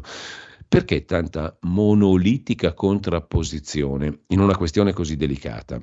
Sto rileggendo, scrive Paola Mastrocola, un libro capitale di Georg Steiner, un libro del 61 di critica e storia delle letterature, che però in un suo modo, del tutto imprevedibile, mi aiuta un po' a capire. Morte della tragedia. Mi manca molto Steiner. Ogni tanto per rincuorarmi me ne vado a leggere qualche pagina. È sempre stato il mio Dio. Lo ricordo dal vivo quando fece una delle sue lezioni magistrali a Torino. E non vorrei ci dimenticassimo anche di lui. In Morte della tragedia, Steiner traccia la storia del genere tragico, dai tempi dei grandi tragici greci, Eschilo, Sofocle, Euripide, fino al Novecento e colloca la morte della tragedia nel Seicento, dopo Shakespeare. Poi arriva il razionalismo scientifico, gli ideali della rivoluzione francese, l'allargamento del pubblico, il trionfo della prosa sul verso, la scarsa attitudine dell'uomo moderno verso il linguaggio simbolico, allegorico e la tragedia muore. Da allora solo strascichi, melodrammi e stanche riscritture di trame classiche. Vince il realismo e il genere romanzo si impone. Il discrimine è tra due visioni della vita opposte. Da una parte la visione degli antichi greci. L'uomo è solo contro le avversità, vulnerabile, destinato alla caduta. Non può comprendere né dominare le trame del destino. È un uomo esposto a forze misteriose che oltrepassano l'umana conoscenza e si sottraggono al dominio della ragione e della giustizia. Non c'è nessun appiglio, non ci salva l'obbedienza alle leggi né il rimorso e la redenzione che invece esiste nella visione giudaico-cristiana, dove Dio alla fine ricompensa Giobbe. E non ci salvano le istituzioni sociali, le leggi morali o il progresso scientifico. Dice Steiner, il destino di Agamennone non sarebbe mutato se le leggi sul divorzio fossero state più indulgenti. La psichiatria sociale non risolve la tragedia di Edipo.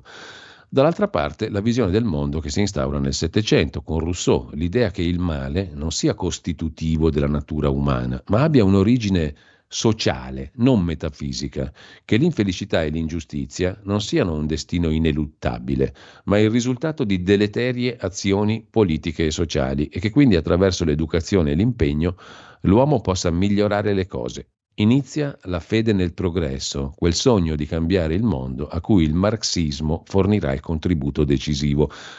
Al di là delle teorie letterarie, osserva a questo punto Paola Mastrocola, siamo a pagina 20 della stampa di Torino di stamani, al di là delle teorie, mi pare che il discorso di Steiner possa aiutare a chiarire il problema delle schiere oggi contrapposte. Da una parte la compagine dell'ottimismo illuminista, eh, russoiano, marxista, che, preso da Iubris prometeica, crede nella possibilità di forgiare l'uomo nuovo, quindi esalta l'educazione.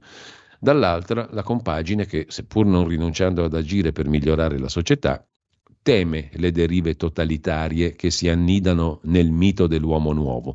Riconosce nelle vicende umane un quid di imperscrutabile, nei cui confronti non siamo onnipotenti, e perciò è scettica su un'educazione ideologica e costringente.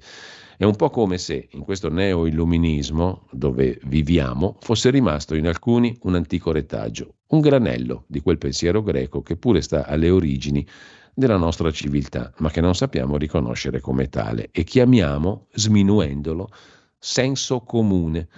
Insomma, conclude Mastrocola, forse siamo andati fuori tema, ma è possibile che queste due visioni del mondo siano entrambe sopravvissute e oggi convivano. L'ipotesi non ci aiuta a risolvere il problema di come eliminare la violenza sulle donne, ma forse ci può portare a una maggiore accettazione degli altrui punti di vista, senza che una parte si senta portatrice di verità e giustizia, denigrando la parte avversa. Sarebbe già un buon risultato. Più che mai ora dobbiamo collaborare e non troncare l'esercizio del dialogo. Cambiamo completamente argomento, adesso apriamo brevemente, prima di salutarci, una, una piccola uh, parentesi economica, la questione del MES, i 5 Stelle che dicono che Di Maio non, non, ha fatto nessuna sponda, il ministro del Tesoro Giorgetti è atteso oggi in commissione bilancio, poi nel pomeriggio magari mandiamo in onda i lavori della commissione bilancio sulla finanziaria e non solo, oggi il ministro Giorgetti sarà interrogato dalle opposizioni che chiedono le sue dimissioni. Intanto Giuseppe Conte respinge il supporto al giurì di Di Maio, smentita una telefonata, non mi trascinate in giochini politici, dice l'ormai assiso nelle zone più alte dell'empireo politico mondiale Luigi Di Maio. Mentre c'è un'intervista interessante su Avvenire di oggi al professor Mario Baldassarri, che è stato anche vice ministro dell'economia in un governo Berlusconi, Il governo doveva fare l'opposto di ciò che ha fatto, cioè dire no al patto di stabilità. Mario Baldassari ha un punto di vista molto netto sulla questione patto di stabilità MES, un punto di vista opposto rispetto a quello del Parlamento e del governo. Io avrei ratificato il MES e detto no al nuovo patto di stabilità. Perché il nuovo patto di stabilità è negativo? Perché non risolve alla radice il cancro del vecchio patto di stabilità, osserva Baldassarri, cioè non fa distinzione tra spesa corrente e investimenti. In questo modo contraddice la teoria economica degli ultimi 80 anni. Alla fine sono stati confermati i vecchi parametri, il 3% di rapporto deficit-PIL. Semplicemente si dà più tempo per l'aggiustamento. Ma poiché è il parametro a essere sbagliato, non si fa altro che allungare i tempi verso un traguardo altrettanto sbagliato, dice Baldassari. Un conto è fare deficit di parte corrente, cioè risparmio pubblico negativo che distrugge la crescita dell'economia. Un altro invece è fare investimenti pubblici che aumentano la produttività e alimentano la crescita. Quindi era meglio dire no al patto di stabilità. Non ha torto chi dice che ancora una volta Francia e Germania saranno avvantaggiate, ma più che Francia e Germania si tratta di obiettivi illusori che hanno prevalso ancora.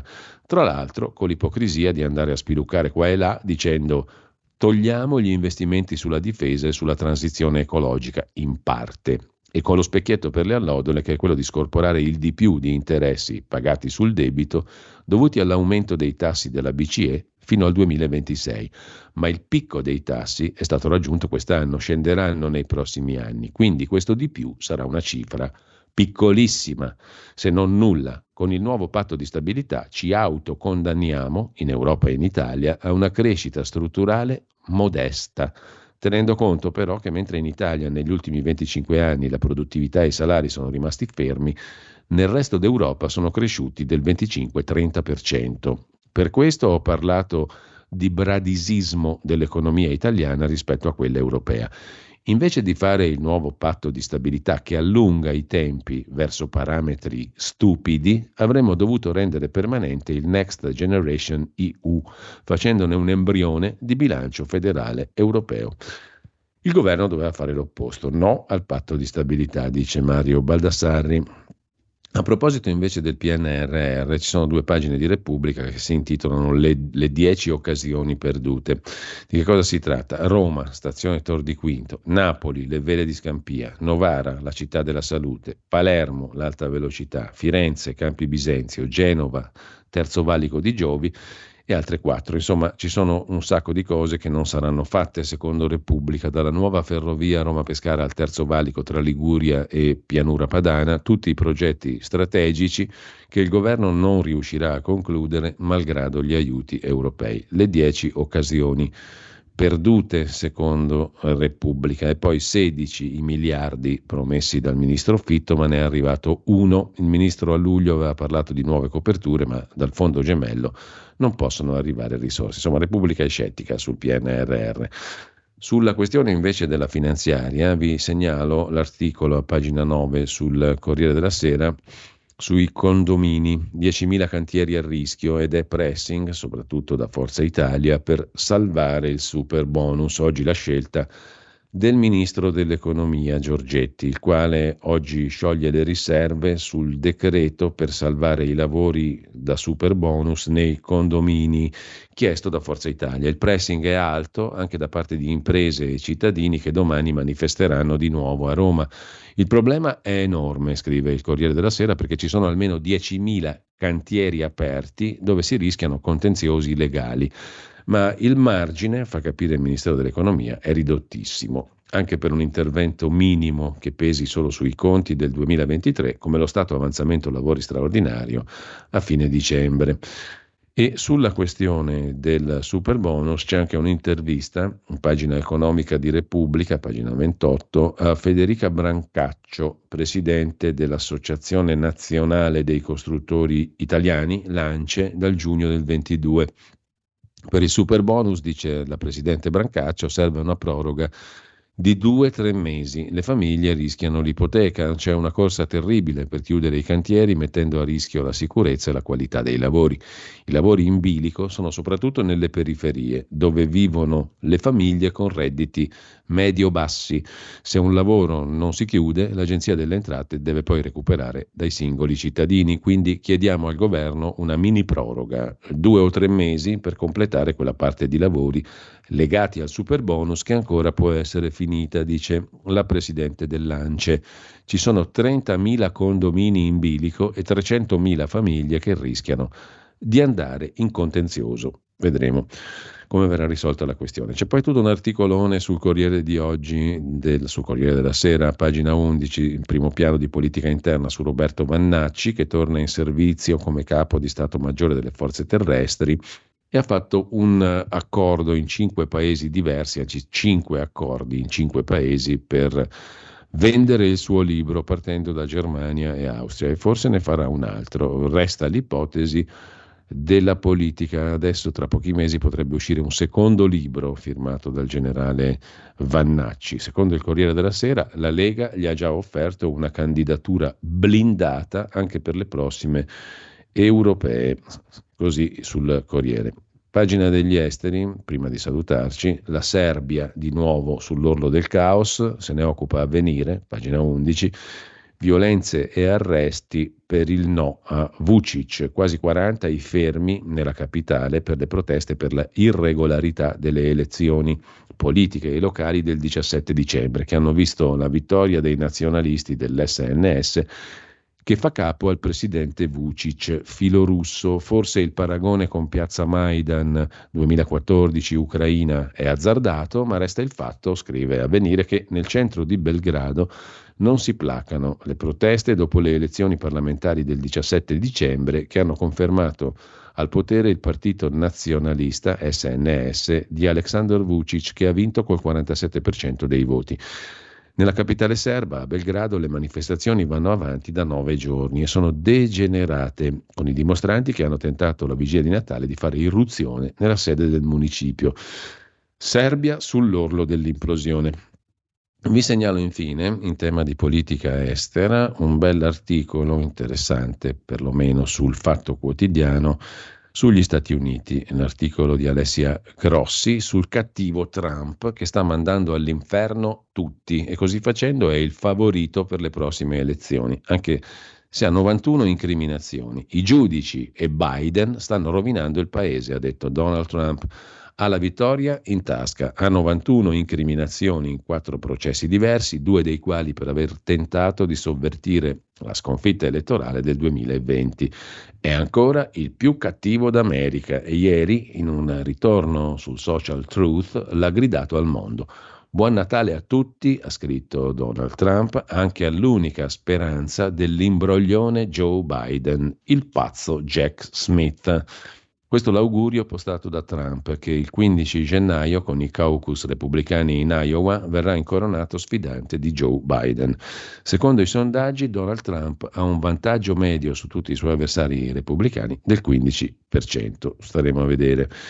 Infine, per la pagina di cultura, e così chiudiamo la nostra rassegna stampa, vi segnalo una bella recensione, quella di Davide Brullo, su uno scrittore americano poco conosciuto, mm, Charles Wright, scrittore poeta, anzi soprattutto poeta, La vita è selvaggia e ci parla di Dio. Esce un volume di questo appartato scrittore americano, Charles Wright. Ha soltanto un paragone, Cormac McCarthy può essere avvicinato a lui. Charles Wright è leggendario, scrive Davide Brullo. L'ho inseguito per anni, nato a Pickwick Dam, Tennessee, nel 1935 si arruola nell'esercito americano di stanza a Verona. Parte da qui la recensione di questo libro mm, di poesie che è appena, che è appena uscito. Um, appunto, um, il libro, adesso cerchiamo il titolo esattamente, um, bisogna leggere, uh, scusatemi, eh, ho perso il titolo del libro appena uscito, che però è recensito sul io non lo conoscevo affatto questo autore, naturalmente, così come non lo conoscono in molti, perché appunto è un appartato scrittore americano. Comunque fatevi un giro a pagina 24 del giornale Charles Wright. Adesso noi ci salutiamo qua, l'ultimo brano musicale di oggi eh, sarà delizioso, ma dopo gli auguri naturalmente e le parole del nostro unico Monsignore, altro che quello che apre la prima pagina della verità. Qua si è, si è tutti adepti di Don Aspreno Monopoli, sentiamo cosa da dirci e poi ascoltiamo. Nasceva oggi, il 27 dicembre 1906, Oscar Levant, un talento pianistico statunitense straordinario, anche compositore e attore Qui lo sentiremo in un, uh, in un virtuosismo uh, su um, I Garth Rhythm di George Gershwin. Buon ascolto. Ah, a proposito, buon ascolto, ma poi c'è anche da ascoltare altra musica perché vi segnalo, prima di andare appunto all'ascolto di questi brani, vi segnalo anche che poi ascolteremo alle nove e mezza, non ci sarà gli scorretti, il uh, Canto di Natale per la pace, il concerto promosso dal presidente della Camera Lorenzo Fontana col piccolo coro dell'Antoniano, le voci bianche dell'Accademia Nazionale di Santa Cecilia, la conduzione di Tiberio Timperi e ehm, l'intervista che farà a Timperi una bambina di 10 anni disabile, Maria Vittoria, che sogna di fare la giornalista. Buon ascolto dunque, buona mattina a tutti e poi naturalmente c'è oltre la pagina alle 10.40 con Pierluigi Pellegrini. Avete ascoltato la rassegna stampa.